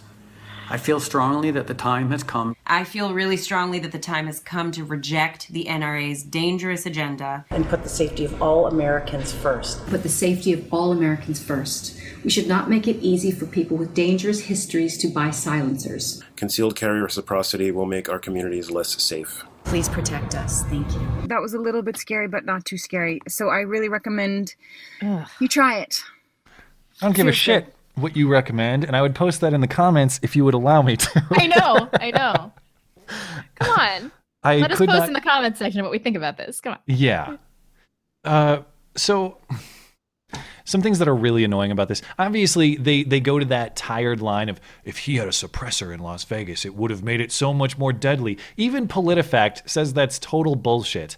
And PolitiFact, as far as I'm concerned, is basically a left wing propaganda outlet at this point. They are wildly off on a lot of things. So I don't look at PolitiFact as a neutral arbiter of what's fact and what and what's fiction. So for them to say it's bullshit, that means it's extra double Right. super special bullshit. Hmm. Uh, j- I think that another thing that's, I get it, they're an advocacy group, they're not likely to do this, but it's kind of annoying that they just reference laws and they just kind of imply that they're bad without explaining to you why What they might the be law good is? or or what the law is. Yeah. Yeah, they're Um, like, just call and say this stuff, but we're not going to explain why any of these things are bad. Just do it. I Do don't, the and I don't think they could explain it to you. Nor do I think anyone who probably, if anyone actually follows these directions, I doubt that person could explain it either. Just again, you know, I'm not the biggest gun guy ever, but I feel like if I'm going to discuss these things, I need to know what they're talking about. The Share Act that they reference, Mhm. this is the this is the suppressor bill that is always referenced. They say, "Oh, well, Congress was busy trying to make suppressors easier to get, and then the Las Vegas shooter came out, and he could have had a suppressor, and it would have made it more deadly." So, what this actually does, we- we we know that it, suppressors are not silencers. They don't make your gun silent. They make it merely as loud as a jackhammer, and they help with the hearing protection of the person actually doing the shooting Yep. there's plenty of plausible reasons to have one. Now, currently, there's a $200 federal tax if you want to try to get one, and they are regulated by um, National Firearms Act rules. So, this Share Act would get rid of that tax, get rid of those National Firearms Act uh, regs. But, it, but if you were trying to buy a, a suppressor, you'd still have to go to an FFL dealer. So you still got to go to a shop that's going to give you a background check. You got to go through the exact same procedure as buying a firearm at a Yeah. firearms store. So, what is I the don't- argument that this would have made the shooter, you know, commit more murders? like he, pew. That's all Well, it would Are they saying that they would have caught him? They would have. They I mean, wouldn't have been able to catch him because they caught him because they could see where the bullets were coming from or hear where the bullets were coming from. Tim is that really how they caught him? I Tim Kaine says it is the sound that allowed them to catch him. But again, it's not like it Uh, reduces it to two decibels. nothing, right. It's not pew pew pew. It's instead of really loud bang, it's slightly quieter bang. Yeah, and the difference would have been inconsequential because nobody knew where the fire was coming from anyway. People were incredibly confused. There were echoes of bullets, and, and it wouldn't have been silent. I, I don't think it would have made a difference. And the fact all. of the matter is, he already bought the guns legally. Like he would still have to go through the background background check process to get the guns. So when that celebrity stands up there and says, "Oh, then it would make people with sketchy backgrounds shouldn't be able to buy silencers," well, they can't. they can't. They're getting the same background check they'd get when they're firing a firearm in the first place. So who gives a shit? they just want to feel good. Then They're there's the fe- concealed, yeah, the, the fifis. Then there's the Concealed Carry Reciprocity Act. What this says is that, so this would amend federal criminal code to allow people to carry concealed weapons in any state if they are eligible and qualified to do so in their home state. So if you can c- concealed carry in Washington and you want to come to Montana, this would be federal uh, law that says Montana has to recognize that. That's a bad example because Montana, there are no gun laws in Montana. Spoiler alert. Do whatever you want. Do whatever you want. Uh, but that's the general principle. Now, I is I think that's a very important principle that we should ask ourselves. Should all states respect the rules and regulations of other states? For instance, your driver's license. Different states have different regulations in what it takes to acquire a driver's license. Yet if you come to Montana or if I go to whatever state and I have a Montana driver's license, the other state still respects that I'm a licensed driver, qualified and legally able to drive in that state. Right, but it's constitutionally protected, which leads to the question of federalism. I think if this is a constitutional protection, then you would have to recognize uh, other states. I don't know. I don't know how all that works out. All I know is these celebrities are not giving us the nuanced look at this that I think is necessary. I think no, there's a very of course they are. They're doing their best. I think there's a very important philosophical question that you that people who oppose this should ask themselves about how they view the way that states should interact and mm-hmm. the respect level that states should give to regulations and laws in other states when people cross state lines because people do people do that every day so i don't know I, I tend to think I don't care what the what the law is, what the regulation is. If you're qualified to do something in your home state, I think that should be honored in another state. That's just my opinion. Yeah, I need to turn this over more because I'm sure we can think of some instances where that would be detrimental to the case of states' rights. Yeah, well, yeah, yeah, I guess. But we're always advocating these positions like, well, move to some, you know, shitty socialist state where you can make decisions on a smaller scale and live in whatever Marxist utopia that you want to, but stay out of my state. Hmm. Yeah, I have taken I that position on a lot of things. That yeah, that's that's all I want the takeaway to be on this is that you know whatever your position on the Concealed Carry Reciprocity Act is, there's a very big philosophical question that kind of overarches it. Of course, these celebrities aren't going to think about it. They just guns are bad, so regulate them. Yeah. Okay, last couple things we have. We got Richard Spencer at University of Florida, and then we got what might be hoax hate of the week. I don't know. Is it hoax hate? Is it not? That's always the fun of the game. We got to do some super chats though. We're all okay. we're all backlogged. Um, Metal Novak said, "Happy birthday, Matt! I'll listen to this later. I'm watching Thanks. wrestling right now." Oh, okay. JV Dude said, apparently Pokemon Go is the latest to be added to the list of why Hillary lost. Forget to it and oh, I saw that donation. There was some. I haven't heard anything about this. Russia using Pokemon as a electoral influence. I, I all I've seen is the insane. headlines. There, there were headlines though. I can, I can tell you that. Oh, wow, wow. Uh, Maddington said Megyn Kelly had to cringe dance in desperation for ratings, and Chelsea Handler's show yeah. has been canceled. Hashtag Trump curse. Yeah, watching Megyn Kelly's career uh, just go down the toilet has been one of the top 10 most satisfying experiences of this year. Yeah. At first it seemed like, wow, what a hell of a deal for Megyn Kelly at NBC. Yeah. That that seems like it's gonna meet a quick demise. I, I, mean, I'd be surprised if we're if her gig at NBC is still a thing, let's say in twenty eighteen, like in the new year. Well, she's Would, so unlikable with her angry turtle face. Who wants to hang know. out with Megyn Kelly? I don't know. I kind of I I kind of I don't know. I got a little thing for Megyn Kelly. Some appreciation. Don't forget. Would smash. Well, there's that, but don't forget, as I will always defend Megyn Kelly, she is the person who gave birth to the Donna Brazile. You're like a thief that, that wants why. to bring thing. You're yeah. like a thief in the night that wants to bring that wants to out of the give gutter. back the things that you stole. You found in the like gutter. yeah, yeah. That was yeah. that was Megyn Kelly grilling Donna Brazile. So, you know, credit yeah, where due. And I will say that she's aged really well. She is actually three years older than Chelsea Handler. Oh, are you serious?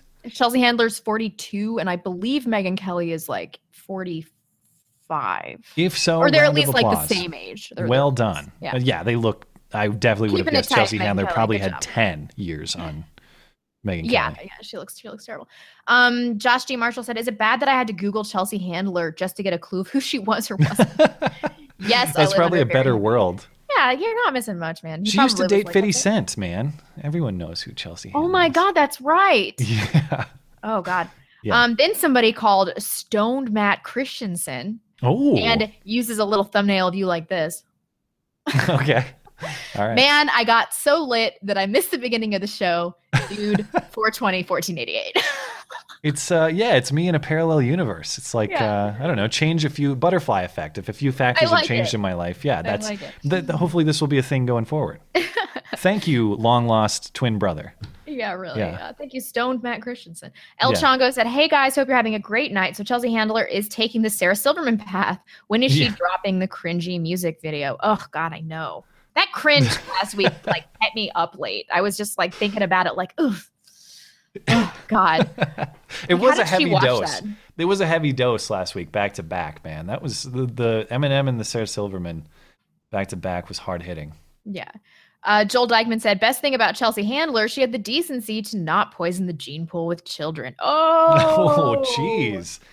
Yeah, I'm sure that was a personal choice. Hmm. Well, actually, it might have been, you know, her career, her career in inspiring people to vote for the right people. Yeah, she worked her way up to like wearing a pussy hat. That's the pinnacle of her career. She worked hard for this. Then we have somebody called Crackers that Okay. said that Amy Schumer joke is reused. She said that joke when my girlfriend and I saw her at MSG.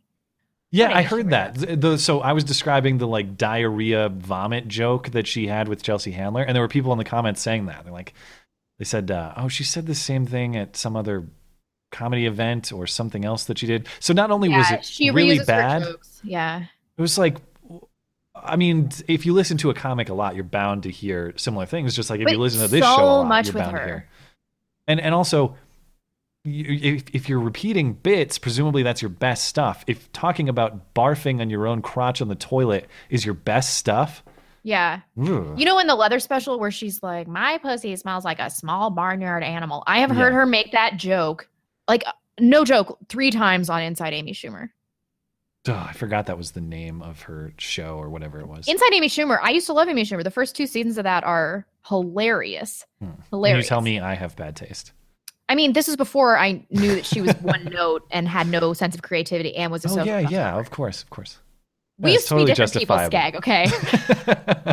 All right. Uh, Wide and Nerdy said, I hope to see more of Chelsea Handler. She would make a great LOL cow. I know she's given us a lot of material. I will Uh, say. I'm fine with her disappearing forever. She can go into a cave. That's a Okay, price I'm willing to pay. That's fair. Yeah. Um, Amy Schumer too. Matt McFadder said, This is towards your birthday and for the hookers beer and tramp stamp that you've been wanting. Skag already has a giant Beauty and the Beta tramp stamp. Um, By the uh, way- you know, I've I've often said everything is for sale. You just got to name the price. I don't know that that's for sale. Uh, Uh, the price for me to get a, a tramp stamp with this podcast. Ooh. oh my God. I would Ooh. love that so I don't much. even like that we're discussing this because there are people in the world who just let's move on. I don't. I don't. I don't like. I don't this. think that you could have the word beta on your upper butt area. There, there's serious implications there. Yeah, I, I I'm serious when I say I don't know that the price exists. I really don't. How did this happen? Um, let's see. Matt McFatter. Oh, I just said that one. Uh, by the way, why won't comedians just shut their mouths about politics and spewing idiocy and just make me laugh? God damn it! Yeah. I know you guys have That's one how job. they succeed. One job. Blippity Blue said Chelsea Handler proves how racist the left really is. How can someone get away with that? I don't know because nobody Oh, yeah. judges them. Um, Boogeyman said, Boogeyman 917, I guess you could say that Chelsea didn't live up to her last name. Uh, she obviously didn't handle that well. What a shame. uh, then we have Cryptic. Amy Schumer is the whale and Matt is Moby Dick. Spear that whale. I hope you mean kill and not bang. Yeah, I was gonna say, am I supposed to take that in the? Gross, you guys. Thanks for supporting the show. Yeah, really. Dave four four four four four four four two four Yeah. said, "Blonde is my fave chick with a mat. Keep up the good work, Cucks. Thank you, No, Dave. Oh, thanks for supporting the show. And a few more for right now. Scott Malabi said, "So Chelsea intends to act like the condescending elite missionary come to lecture us on the evil of our ways, the barbaric flyover states. I know her and Sarah Silverman are trying to like go to the heartland to understand the people. Ugh, God." And then last one for right now, Boogeyman 917. The name of Amy Schumer's next comedy special is Explosive Diarrhea. Yeah, that's about how creative she is. God, please no. I'll have to watch it to, for show prep. Please don't make that. Uh, okay, moving on because I really don't want any more Amy Schumer images in my head. It was very hyped this week that Richard Spencer of alt right fame, of white identitarian fame, of getting punched in the face for being a Nazi fame, that he was going to the University of Florida to speak. I, I don't even know actually what he was going to speak about because it was so disrupted. This is this event is um it, it I look at this and I, I have flashbacks to like a year and a half ago when I viewed Trump in a negative light and I thought, yeah, this guy's a buffoon and I almost certainly would never support him. But it's not cool to go to a political or speaking event and try to shut it down by force. Like, what are you guys doing? You're making me agree with Trump, is how I felt in like mm, spring of 2016. You guys are worse than him. What are you doing? And this is a repeat of that. This is Richard Spencer going to speak, and apparently the police did enough work to actually get him on stage and to have the event be, as far as I can tell, mostly violence free or destruction free, although there was some sort of altercation after the fact that we'll talk about. But he gets on the stage. There isn't an effort to shut down what is a rowdy, I guess, student group, protest group. I don't know. It's a modestly sized auditorium. Mhm. What? How many Spencer supporters do you think are in there? Like, Oh God, I saw a picture and like seriously, no more than ten yeah, they're like these guys dressed in white up in the front. in then in the a single row, like a whole bunch of them. and then the rest of the auditorium is uh, is hecklers, and they're just they're they're trying to stop the speech.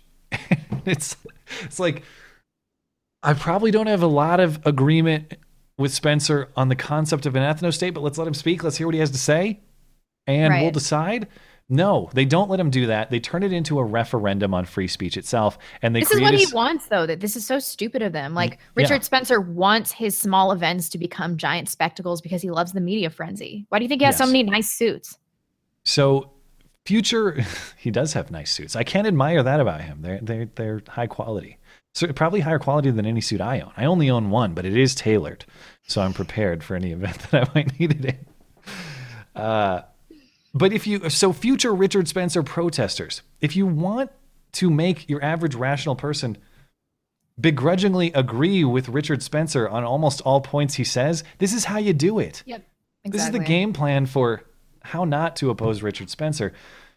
Uh, it, I cut it down to about three minutes or so. So stop me at any point if you feel like uh, you want to interject.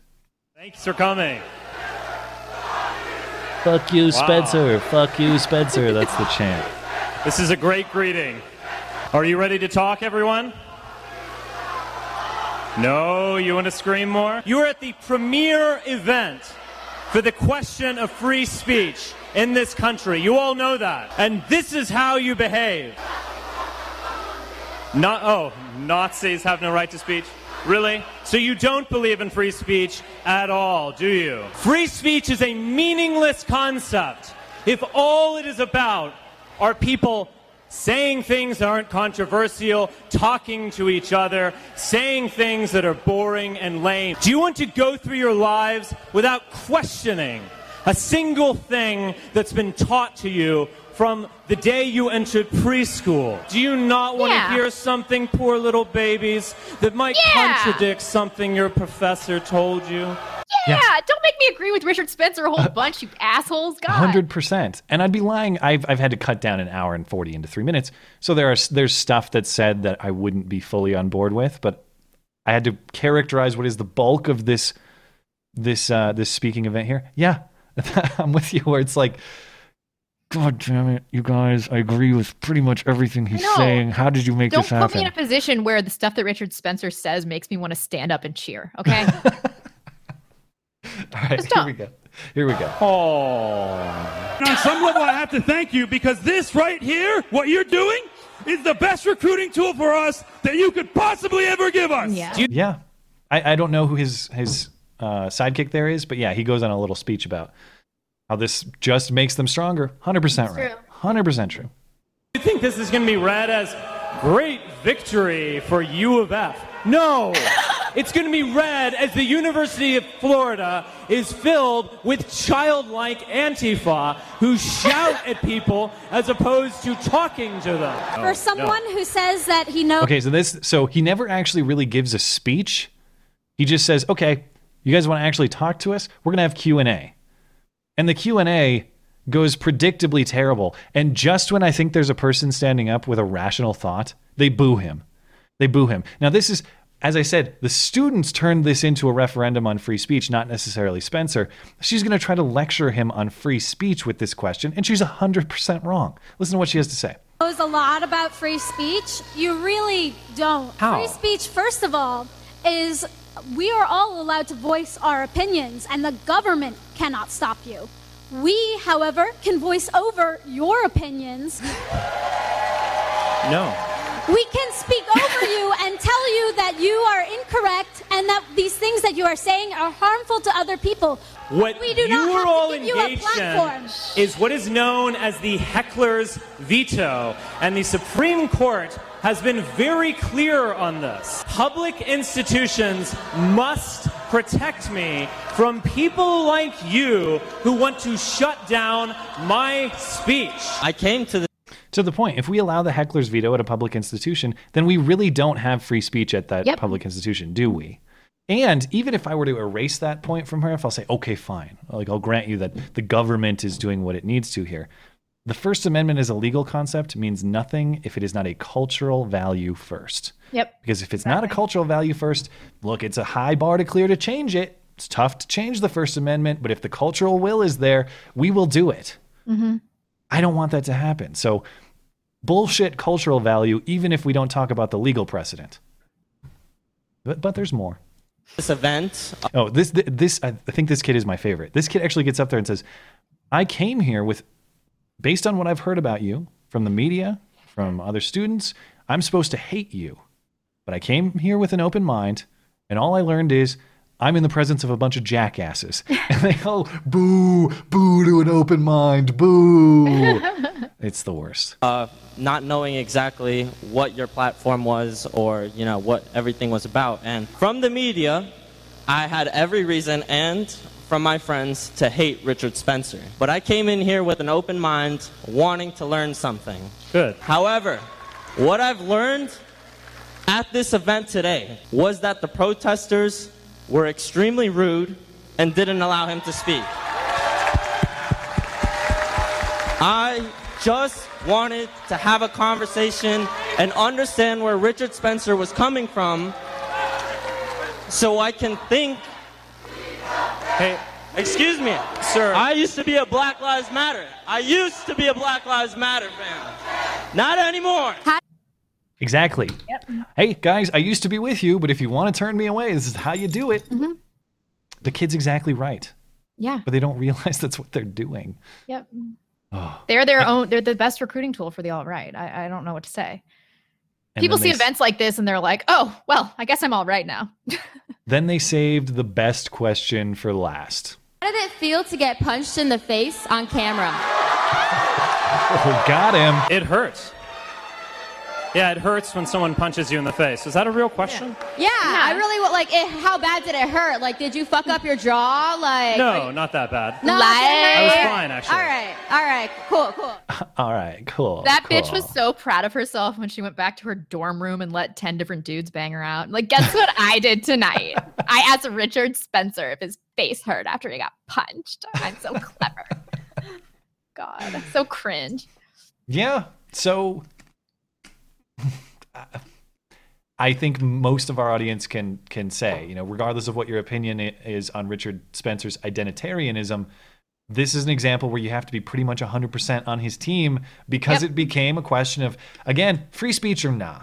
First Yep. Amendment or nah. And how much did he really talk about identitarian? I only caught like, you know, a little bit of this, but how much did he really talk about identitarianism in his speech? How much There of it was, about free speech? There was one pretty good exchange where someone asked him about the practicality of uh, of what he would want, which is ethno states, not just for white people, but for all people, as he would put it. And I think there was actually a pretty good exchange. And I think if people really want to pin Richard Spencer down, those are the questions that you need to ask. Like, right. th- I can get that you think society would function best this way, but given that we don't have something that resembles that at present, how do you plan to implement that in an ethically acceptable way? Mhm. And Richard Spencer himself says, you know, that is a great question. Here's that's my proposal. The legitimate that's a legitimate question for the alt right. I mean, because that's where all of their theories kind of point to, like this ultimate question of like, okay, well, now what? And outside of that, I fail to see why anybody should be even interrogating Richard Spencer. No, I mean there there there are a couple of um, yeah, if people are interested, I encourage them to listen to it. Again, you have to sit through like Uh, unfortunately more than an hour of just people being Yeah. hecklers, but there are a couple good exchanges in there if you're curious about how he thinks this would function. And I know this sounds trivial, but I do appreciate Richard Spencer's fashion because I think that he brings this. No, I think he brings this Yeah. refined quality at every event I have ever seen him at. He's always wearing a nice suit. He always looks polished and professional. And I think that that puts a different face on the alt right. And I kind of, you know, appreciate that that he's well presented. God, man, I can't wait till Spino comes after us for this episode for all, care. The, all the Richard Like I saw Spino all up Rummy millennials ass on Twitter, and I'm like, this kid is still doing this shit. Like I, Yeah. I every time I see his tweets, I'm like, you're still around? Oh my god. All right, that's enough time for him. But we're happy you're here, Spino. Thanks for watching. Yeah, thanks for watching every one of our shows ever. Yeah, hey, look, I don't care who it is. I don't care if it's Richard Spencer. I don't care if it's DeRay McKesson. If they're speaking on campus and they're an invited guest, you don't Cool. you don't do this crap. I wouldn't want this crap done to any Black Lives Matter leader. I wouldn't want this crap done to any socialism advocate or communist or anybody. I don't yeah. care if it's How many times have you and I tried to shut down the speech of somebody on the left? I'll answer that. Never, never going to happen. You'll never see either of us do it ever, no matter Nope. how stupid they are. It just it's, isn't going to happen. Nope. Everybody, everybody's opinion, no matter how dumb, you're you're allowed to voice it in a public forum. I mean, Yep. it's constitutionally protected. Free speech, what's the man. Pretty pretty important. It's about the last thing I'd ever sacrifice. So I don't care. I don't care who uh, who I'm protecting. Everyone gets protection equally. All right. Got the hoax hate of the week. Should we take a break before we hop into that, or should we just? we, we got take- so many super chats. Oh boy. Um, what was the last one? Explosive diarrhea. Yeah. Don't make me think about that again. Yeah, really. Um, Crown Video said, "Happy belated B-Day, Matt. What video games Thanks. have you been playing lately? If Cuphead isn't one of them, I want this five dollars back. You filthy casual." I tweeted out uh, over the weekend. Filthy casual is uh, well, I am definitely a filthy casual. That's a casual video game player, not competitive. Somebody who's kind of a noob, basically. Somebody who just dabbles. I mean, I, I'm a console peasant, even though I have an okay PC on which I run the Did you show. just call yourself a console peasant? I'm the worst kind of console peasant because I have a capable PC and choose not to use it. That's why the gaming community would hate me, and I'm sure they do, and justifiably so. But I tweeted out, should I pick up Cuphead or will it make me rip my own face off? And people did encourage me to pick it up, and honestly, I probably will. But the thing is, I. Um, I have less time to play video games now than I ever did before. So games, I don't sink myself into games for hours at a time unless it's my birthday and I'm gorging on Buffalo Wild Wings and birthday cake playing Matt is a games. disciplined guy. Yes. So uh, so I've been playing a lot of when I do play games. There's things things that you can sit down and play for like a half hour or an hour and then move on. So what I've been playing mostly lately is Forza Seven, the uh, motorsports game, which I've never played racing games before, but I'm kind of getting into it. So I just you know I play a few races here and there and I move on to what I got to do. oh, oh, oh, sorry. All I- done. You want to hear about my Um, fantasy team? No, I, I sure don't. uh, Josh D. Marshall said, guys, text that number and tell your congresswoman, congressman, congresswoman that you support the Share Act. Well, see, that's the thing is if you text their number, if you text that number, it's just them sending you back instructions. So you actually have to do the work of call. Well, they'll tell you your congressperson, I think. They will tell you that. It's so crazy. They act like this is going to matter, but you know that they like wake up and check their voicemail and they're like, delete, delete, delete, delete, delete. Uh, I can It tell you, I was uh, I was a senatorial intern in college, and I handled a lot of these duties from time to time. So your I- job I- was to delete voicemails. No, I can't speak to how every office handled it, but I can speak to this particular senator. And the way that this the method worked was they would be listened to by interns like me, and they would be logged into a big system that sort of archived all of these, and they were aggregated. So would the senator listen to every voicemail? Absolutely not. But in the defense of people in the Senate, I don't think that's possible. So what they try to do is they try to get an aggregate measure of the people that are calling. That's Hmm. how that works. So the, so basically, your call doesn't matter. Well, I mean, if they got a hundred or a thousand people to call the office, it would be aggregated, and the staff would show the, the the legislator, look, a thousand people called opposing the Share Act. I mean, it might be something that matters. You're not going to get a nuanced opinion, but you'll get that raw number and a general sense of the opinion. Huh. Huh. We'll see about that. Um, Cassandra Cook said, huge fan. I love the show. Happy birthday, Matt. Thank you. Thank you, Cassandra. And then Stoned Matt Christensen said, Why you hate me, Becky? I don't hate you, man. I wonder. Uh, I'll have to get stoned me's opinion on almond joys. Of the two of us that's stoned, why on earth would somebody make an account where you're the stoned one? Uh, Nobody's made a stone blonde account yet? Jeez. Come on, guys. I don't know. I was going to say there was a day, but that's actually current day. That's your one degenerate vice. It is. It's my only vice. Yeah, you're going to have to give that up once you're once you're a baby factory. Yeah, uh, like way ahead of that. So I've got a few more months left of of indulging myself, and that's pretty Huh. much it. Forever. Yeah. Um, Scott Malavi said, "Women and weak-wristed men can go fuck themselves with AE50, with an AE50." Um, Minding Freedom, our German friend, said, "Is cereal soup or not? Think of it as some kind of breakfast soup." Hashtag cereal is soup. So of course, cereal's not soup. I encountered this age old debate. I, this is an old debate, apparently, that I encountered on the internet. It's not new, but there, there are people that think you pour the milk in the bowl before the cereal.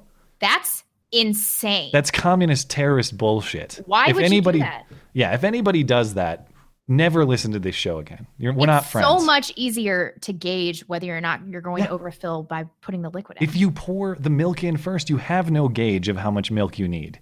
There's you no the wiggle room. with reference to the quantity of cereal. That makes me way more angry. Yeah, if anybody does this, fuck all the way off. That's all I can say about that. It's like putting on one of your socks, then one of your shoes, and then your other sock, and then your other shoe. What? No, who does that crap? I don't know. My Keep fiance going. eats things like on his plate, eats one thing, the whole thing, and then the next thing, and then the next thing. Uh, it depends on the meal. I could. I. I don't think that's crazy. That's insane. He'll Depends eat all of meal. his fries and then his burger. Yeah, some people do that. I don't think that's crazy. Whatever, man. Uh, Christopher Latimer said, Latimer said, text 64433 to say, I'm a soulless robot who needs Harvey Wood to think for me. Yeah. Thanks, Chris. Scott Malavi said, and just so you fix how you say my last name, ma like, ma and pa, la like, do, do re mi, ve like veritas. Scott Malavi? Do re.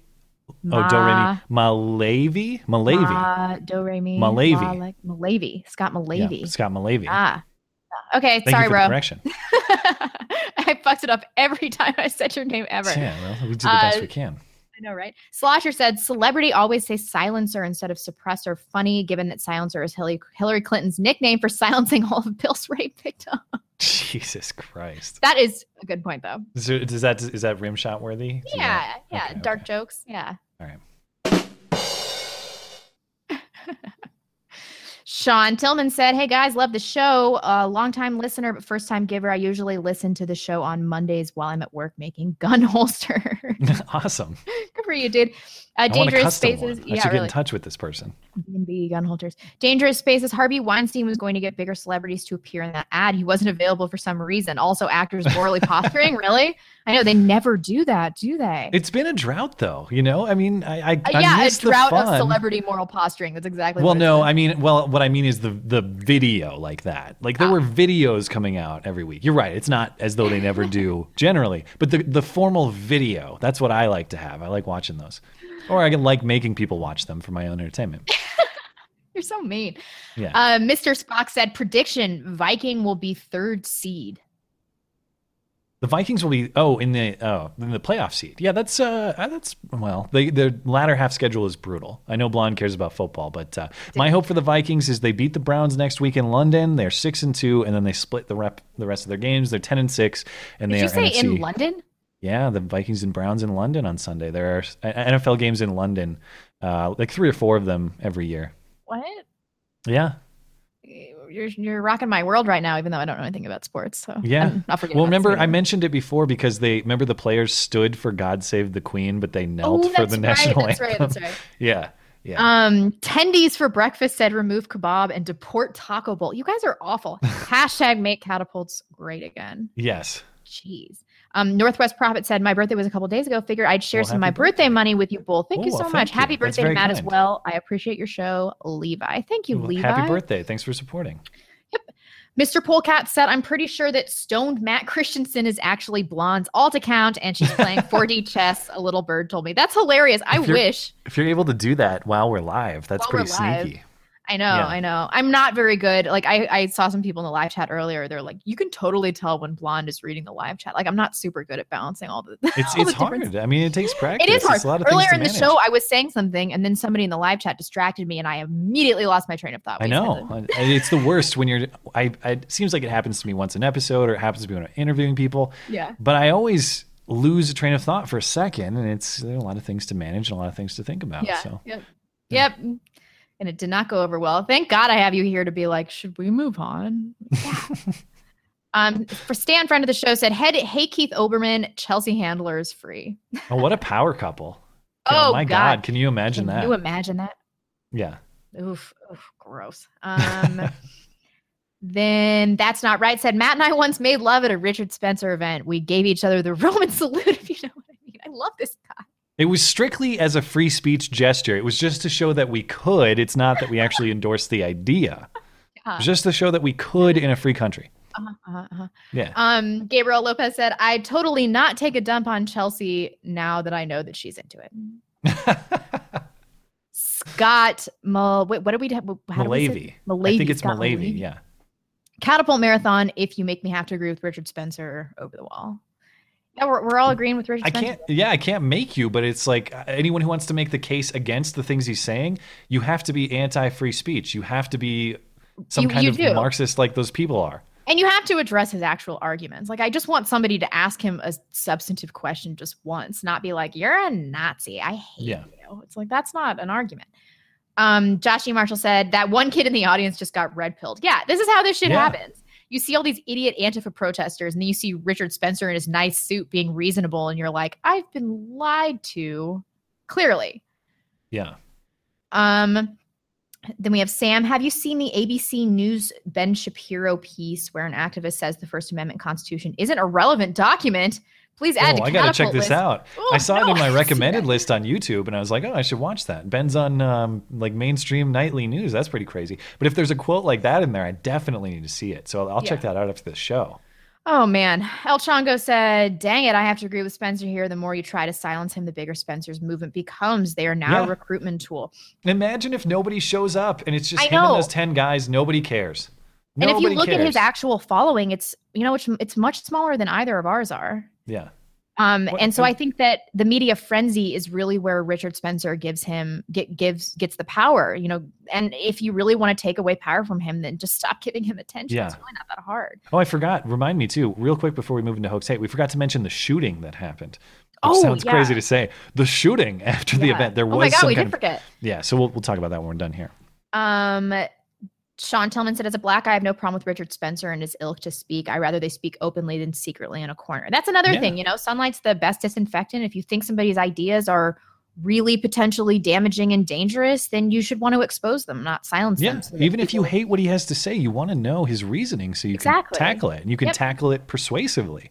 Yeah. You can say he's wrong for these reasons. You'll have a rock solid argument that people can't refute. And then you win the battle of ideas. And that's the way Yep. the system functions. And the fact that people can't do that leads me to believe that they just aren't really working with very much intellectually. I mean, these were all Oh, really yeah. lazy arguments. Uh, Josh. G. Marshall not said. Yo, blonde, pineapple, pineapple pizza is lit, fam. Ugh. it is. I concur. Three sided coin said, These cunts are why us leftists aren't taken seriously. Free speech is more important than your prof's politics. Yep. Um, this is why we're losing on policies we want when people see these idiots as leftists. Yes. It's, that what what just happened it. there to me is more important honestly i mean people might dispute this with me more important than any economic policy more Yep. important than any foreign policy more important than anything i don't i will never sacrifice the protection of even what is allegedly the most terrible kind of speech apparently richard spencer is that i would dispute that it's even that but you know whatever i'll never sacrifice that that's the highest number Yeah. one And the argument could be made that you can't deal with any other issues in your country if you don't have free speech, yeah even economic issues. I mean, yeah Uh, Voltron512 said Richard Spencer needs to have his speeches professionally recorded and broadcasted in order to get his message across over protesters' chants. Um, yeah, I'm, I'm sure that's occurred to him. I don't know. I mean, the Uh, audio, all things considered, in this was pretty, Pretty good, yeah. clear. Like you could hear him relative to the chanters. Uh, D. Sketty said state rights don't supersede constitutional rights, mean you don't give up your constitutional rights, e.g., right to defense, etc., because you cross a state line shall not be infringed. Yeah, that was the point I was trying to make. Um, yet I, I think that it's kind of a complex issue because we have on this show many times been like, if you want to have a Marxist lifestyle, move to California, but don't, you know, but don't uh, just leave me out of it. And the question of reciprocity, uh, it would go that way as well. It would be these Marxist states and their rights would would boil over to the freestanding states, the more democratic. Look, just just stop talking about this. Text reject to six four zero three three or whatever. Yeah. Just it's very simple. The answer. Uh, Liberative said, I like my pineapple pizza, but pouring the milk for cereal first is straight up heresy of the highest Good. order and deserves nothing less than purging with righteous fire at this Yeah, stake." good. I agree. It's total bullshit. Yikes. Uh, Jeremy Kaplan, you don't agree with Spencer. You agree with the unoriginal statements he made. That doesn't make him right. Let him speak and move on. He's a waste. Yep. Um, you agree with the unoriginal statements that he made. I think he's. I think the you in that case is the students, as far as I understand what he's saying. Oh, I see. Well, I did say that. Or maybe maybe they do. Maybe the the chatter does mean us. Yeah. I mean, to be Mm. clear, if you're talking about us, I agree with. no, I think with he Rick- means the protesters. Okay. Yeah. Yeah. Um, Stephen Wall said, "Are you guys going to cover the traitor scumbag Bo Bergdahl?" Yeah, I mean, I Oh, didn't yeah. find anything new from any of the revelations. I mean, I already, we already, we talked about this in the show. Was that? God, that was a year ago. Uh, when he was actually when he when they had the whole exchange deal to get him out, I forget that. But that sounds more like two years. It's been a, it's been a while. I know that was- we've talked about him on at some point on the show. Um, but I mean, did you learn anything new about him from this? I, No, I, I really didn't. I- I'm like, oh, yeah, he's I'm not- traitorous. I'm- Shocking. Yeah, I'm gonna I'm gonna punt on this one because I haven't followed the story closely enough. Um, okay, and then we got three more. Sinak Spears says, Hello, I saw Matt's video about the Muslim church bombing, and as a person who lived near the Oklahoma bombing, a destroyed room is a shit bomb. Yeah, well, that yeah, that's kind of interesting. Is the the the people at the mosque in Bloomington, Minnesota, they say, well, we're releasing this footage to show you how horrific the event was. And well, I'm not certainly not going to say that an explosion of any kind is a welcome event in your facility.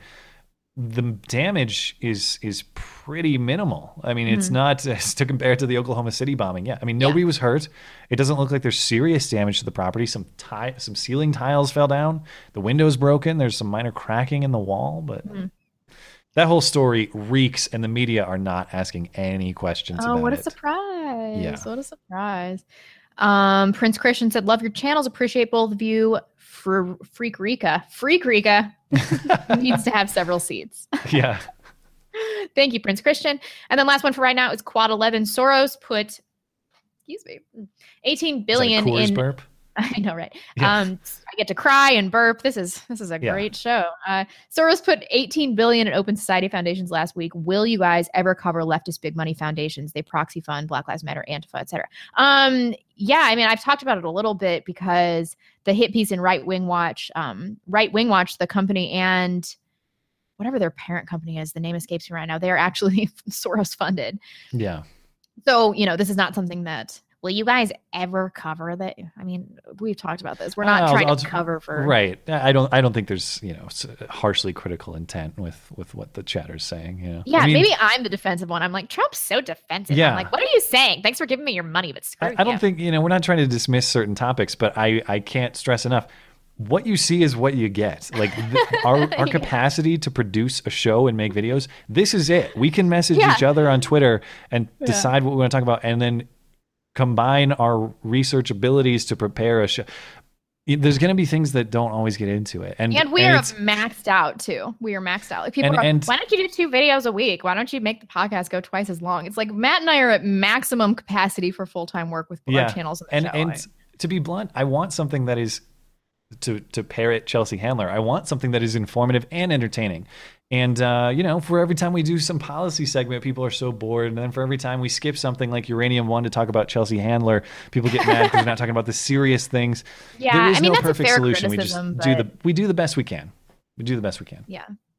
Um, and then last one is from Three Sided Coin. I pour my milk first, put my shoes and socks one on Get one side at a time. out of here. Pineapple pizza is horrible and cereal is soup. Guess I'm a commu.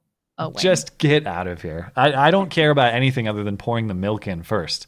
I honestly don't. Like that invalidates anything genocide, else. Matt's like, eh, but that cereal milk thing. That's bullshit. man. yeah. Yeah. That's, I, that's why I voted Trump. He, uh, he's going to put a stop to that kind of nonsense. Okay. Before I forget, so we just we'll get through this. Let's just be really quick with this because I, I don't think coverage of the Spencer thing is complete without mentioning this. Yeah. So tell me about this the shooting. Let me find the article. Okay, here. so as far as I can tell, these three people did not even attend the Richard Spencer event. okay. So Richard Spencer spoke in the middle of the day. At nighttime, these Hold on. three guys supposedly, this is from Time magazine, um, supposedly pulled up to a bus stop and started like hurling racial insults at the people at the bus stop and then doing um uh, Nazi salutes. Anyway, so, so so one of the guys that they supposedly were were hurling these insults at um bashed in their back windshield, these three dudes. Uh, and then one of the three dudes from the car got out and fired a shot at one of these guys missed. So all three of them were arrested. Um, and now they're being held on charges for attempted murder. One of them has a $3 million bond. Jesus. Naturally, I'm suspicious of the circumstances surrounding this. Like, I don't know. I'm from Missouri and I've just never seen anybody like get in a truck and like go and yell at some black people. Like, I just don't. I'm having a hard time believing that this actually Yeah. happens in this country. You know, My uh my webpage is hanging here, so I'm just gonna close it out. But yeah, that's uh the thing is the thing that was crazy to me about this was it's tied in the news to Spencer's event, but that's what I was asking about is like is this actually tied to his event though, Well, or is it just happened a thing that same day. happened? It just happened on the same day, and they're saying that like their response time, they were able to find these people so quickly because the FBI was already there in preparation of Richard's event. Hmm. But that's no reason to conflate them. Like I really feel like unless they were at this event, then there is no reason to even mention Richard. Right. I mean, if you, I, I saw the headline, so I was thinking, okay, people affiliated with Richard, Richard, or like guys that he brought. No, and the only information that I people who were there. about these three guys that were arrested were, was that they were the police were uncovering extremist ties. Yeah, That's uh, all that, that was mentioned. And so okay, so I'm just I'm skeptical about this entire story, why their right. bond is so high. I've never in my life seen anybody going around doing Nazi salutes. I just and the tie to Eh. Richard Sp- Spencer is purely circumstantial. Yeah. And yet the headlines are being written as though Yeah. he has some direct tie to this. I don't know. Again, And doesn't a three million bond for attempted murder seem I never thought I would make a podcast that was so much in defense of Richard Spencer. How the hell Here did this are, happen? though. But here we are. Uh, I- it's it's matter of principle. I'd extend the same thing to anybody. It's not fair to just imply that there's a relationship without demonstrating that there is. Yeah. Yeah. Okay, I'm gonna be quick with this because my God, we're already at the two hour mark, so we got to hurry up. It uh, it is that time, even though my my thing is like way too long. We'll waste time with the intro. Now, the nobody saw it happen, but it's totally a product of Trump's America hoax hate crime of the week. Ah, shit, it's backwards. You think they'll notice? Okay, so uh, we have something out of Staten Island. Uh, racist graffiti vandals still at large. Police say there is a there was a car parked outside of uh, different uh, parked outside of different houses in a residential area of Staten Island. Apparently, on the uh, the hood of this car, the vandal allegedly scratched "N word, get out" and "Move, bitch" on the trunk. Uh, this happened sometime overnight, uh, August 11th, 12th, in that window. There's not a lot to say about what might have happened here, but there was a video from the neighbor explaining what happened and uh, the GoFundMe that she created to uh, to to provide some money to fix this situation. So here's what the neighbor lady had to say. You can see images, N words, get out. It's blocked out. My neighbor uh, was a victim of a hate crime. This is the vehicle that was damaged. Um, luckily, the vulgarity has been buffed off the front and the back, but if you could still see, the entire circumference of the car is still damaged. Uh, a local small business, JoJo's Auto, offered to fix his car for him free of charge. So the GoFundMe that you saw this morning that I set up for him will now be shifted towards a family vacation to hopefully soften the Hmm. blow of this heinous and Oh, come on. crime. I've always defended Staten Island. So to recap, the this was a very non-intrusive vandal. The actual damage, as she describes, has been mostly buffed out. And then there is another there's an area body shop that's agreed to fix whatever damage remains. And then they're not giving the GoFundMe to cover the remaining costs of, say, the insurance deductible or giving it to a anti-hate charity you or a charity in general. because people are so mean to you. Right. It's a vacation. Now, I, if I was a donor, I would find that. I mean, maybe donors don't dispute that, but it's it seems sort of weird to me to accept money under the pretenses of a certain circumstance and then change the purpose for the money without. I, I guess just assuming that the donors are cool with that. Ugh, this is so made up. I know when I vandalize people, I try really hard not to mess up whatever I'm vandalizing. I'm just like, I just want to make sure this could be easily buffed out. Right. I mean, you take a key to a car, that's not, you don't buff that out. Mm-hmm. So the scratching is, if you're buffing it out, it's it's very minor. Uh, but there's more. She has a little bit more to say. as a good place to be. So to see something like this in the place that I call home was especially disheartening, especially during a time where everybody seems to be moving out of here and leaving because of the epidemic that we've been dealing with and the car break-ins and the What push-in epidemic? robberies as of recent. And even if we don't feel like we are excluded from the everyday troubles of the world, you should at least feel safe in your home. Why don't you people care about me and my car? Now, uh, I will say that there, circumstan- again, circumstantial piece of information that may give this some credibility. This is the second hate incident in Staten Island in a week, a week's time. The week before, Staten Island. no, the week after. I forget which of these happened first. The week after. So this is last week on the 17th. Somebody spray painted on the garage door, somebody's garage door, a swastika with the word kike, which seems like your classic hate crime, hoax hate crime scenario. Let me ask you this: Was the swastika drawn properly, and was It- it is, but it's at the wrong angle. But but the neighbor has been arrested. Like the neighbor got charged and arrested for doing this. In Huh. So it appears to be at some level legit. This is a I different mean, part of Staten Was Island. it like a white guy, and then the person that he was doing to, to this to was like another generic white person, or was it like a Jewish family? this was a? Jewish family in uh, Staten Island. Now the victim of the car thing was in fact African American. So Huh. the slurs appear to be correct, if that's what you're asking. the slurs appear to be poli- uh, applicable. Hey, I Uh, gotta that do my checks out. research. That checks out. Yeah. So I don't know. I mean, I, I want to be clear with people about the hoax hate bit because I somebody who's new to this might think that I'm definitively accusing this stuff of being a hoax, which of course I can't do. But I think that's kind of the purpose on a lot of these is they are often unsubstantiated, and then we're just supposed to accept them uncritically. Listen and and we're we're supposed to cut checks and we're supposed to give our sympathy when there's no substantiation. Now, in this case with the garage door, it might be legit. In the case with the car, it might be legit too. I don't want people to think I'm making accusations that I can't back up. Mm-hmm. But no point is nobody in media asks critical questions of these things. We just say, "Oh, how unfortunate. Here's a check. Go on a vacation." Yeah. Isn't it weird that the vandal was also very courteous, very generous vandal? Yeah, yeah. No, this is this is nonsense. And even if it's not, I would love to be the victim of a hate crime for a vacation. Please. I would take that deal any day of the week. If you want to put some buffable scratches in my car and I can For go to sure, Hawaii, yeah. you know, that's uh, well, we can talk about that.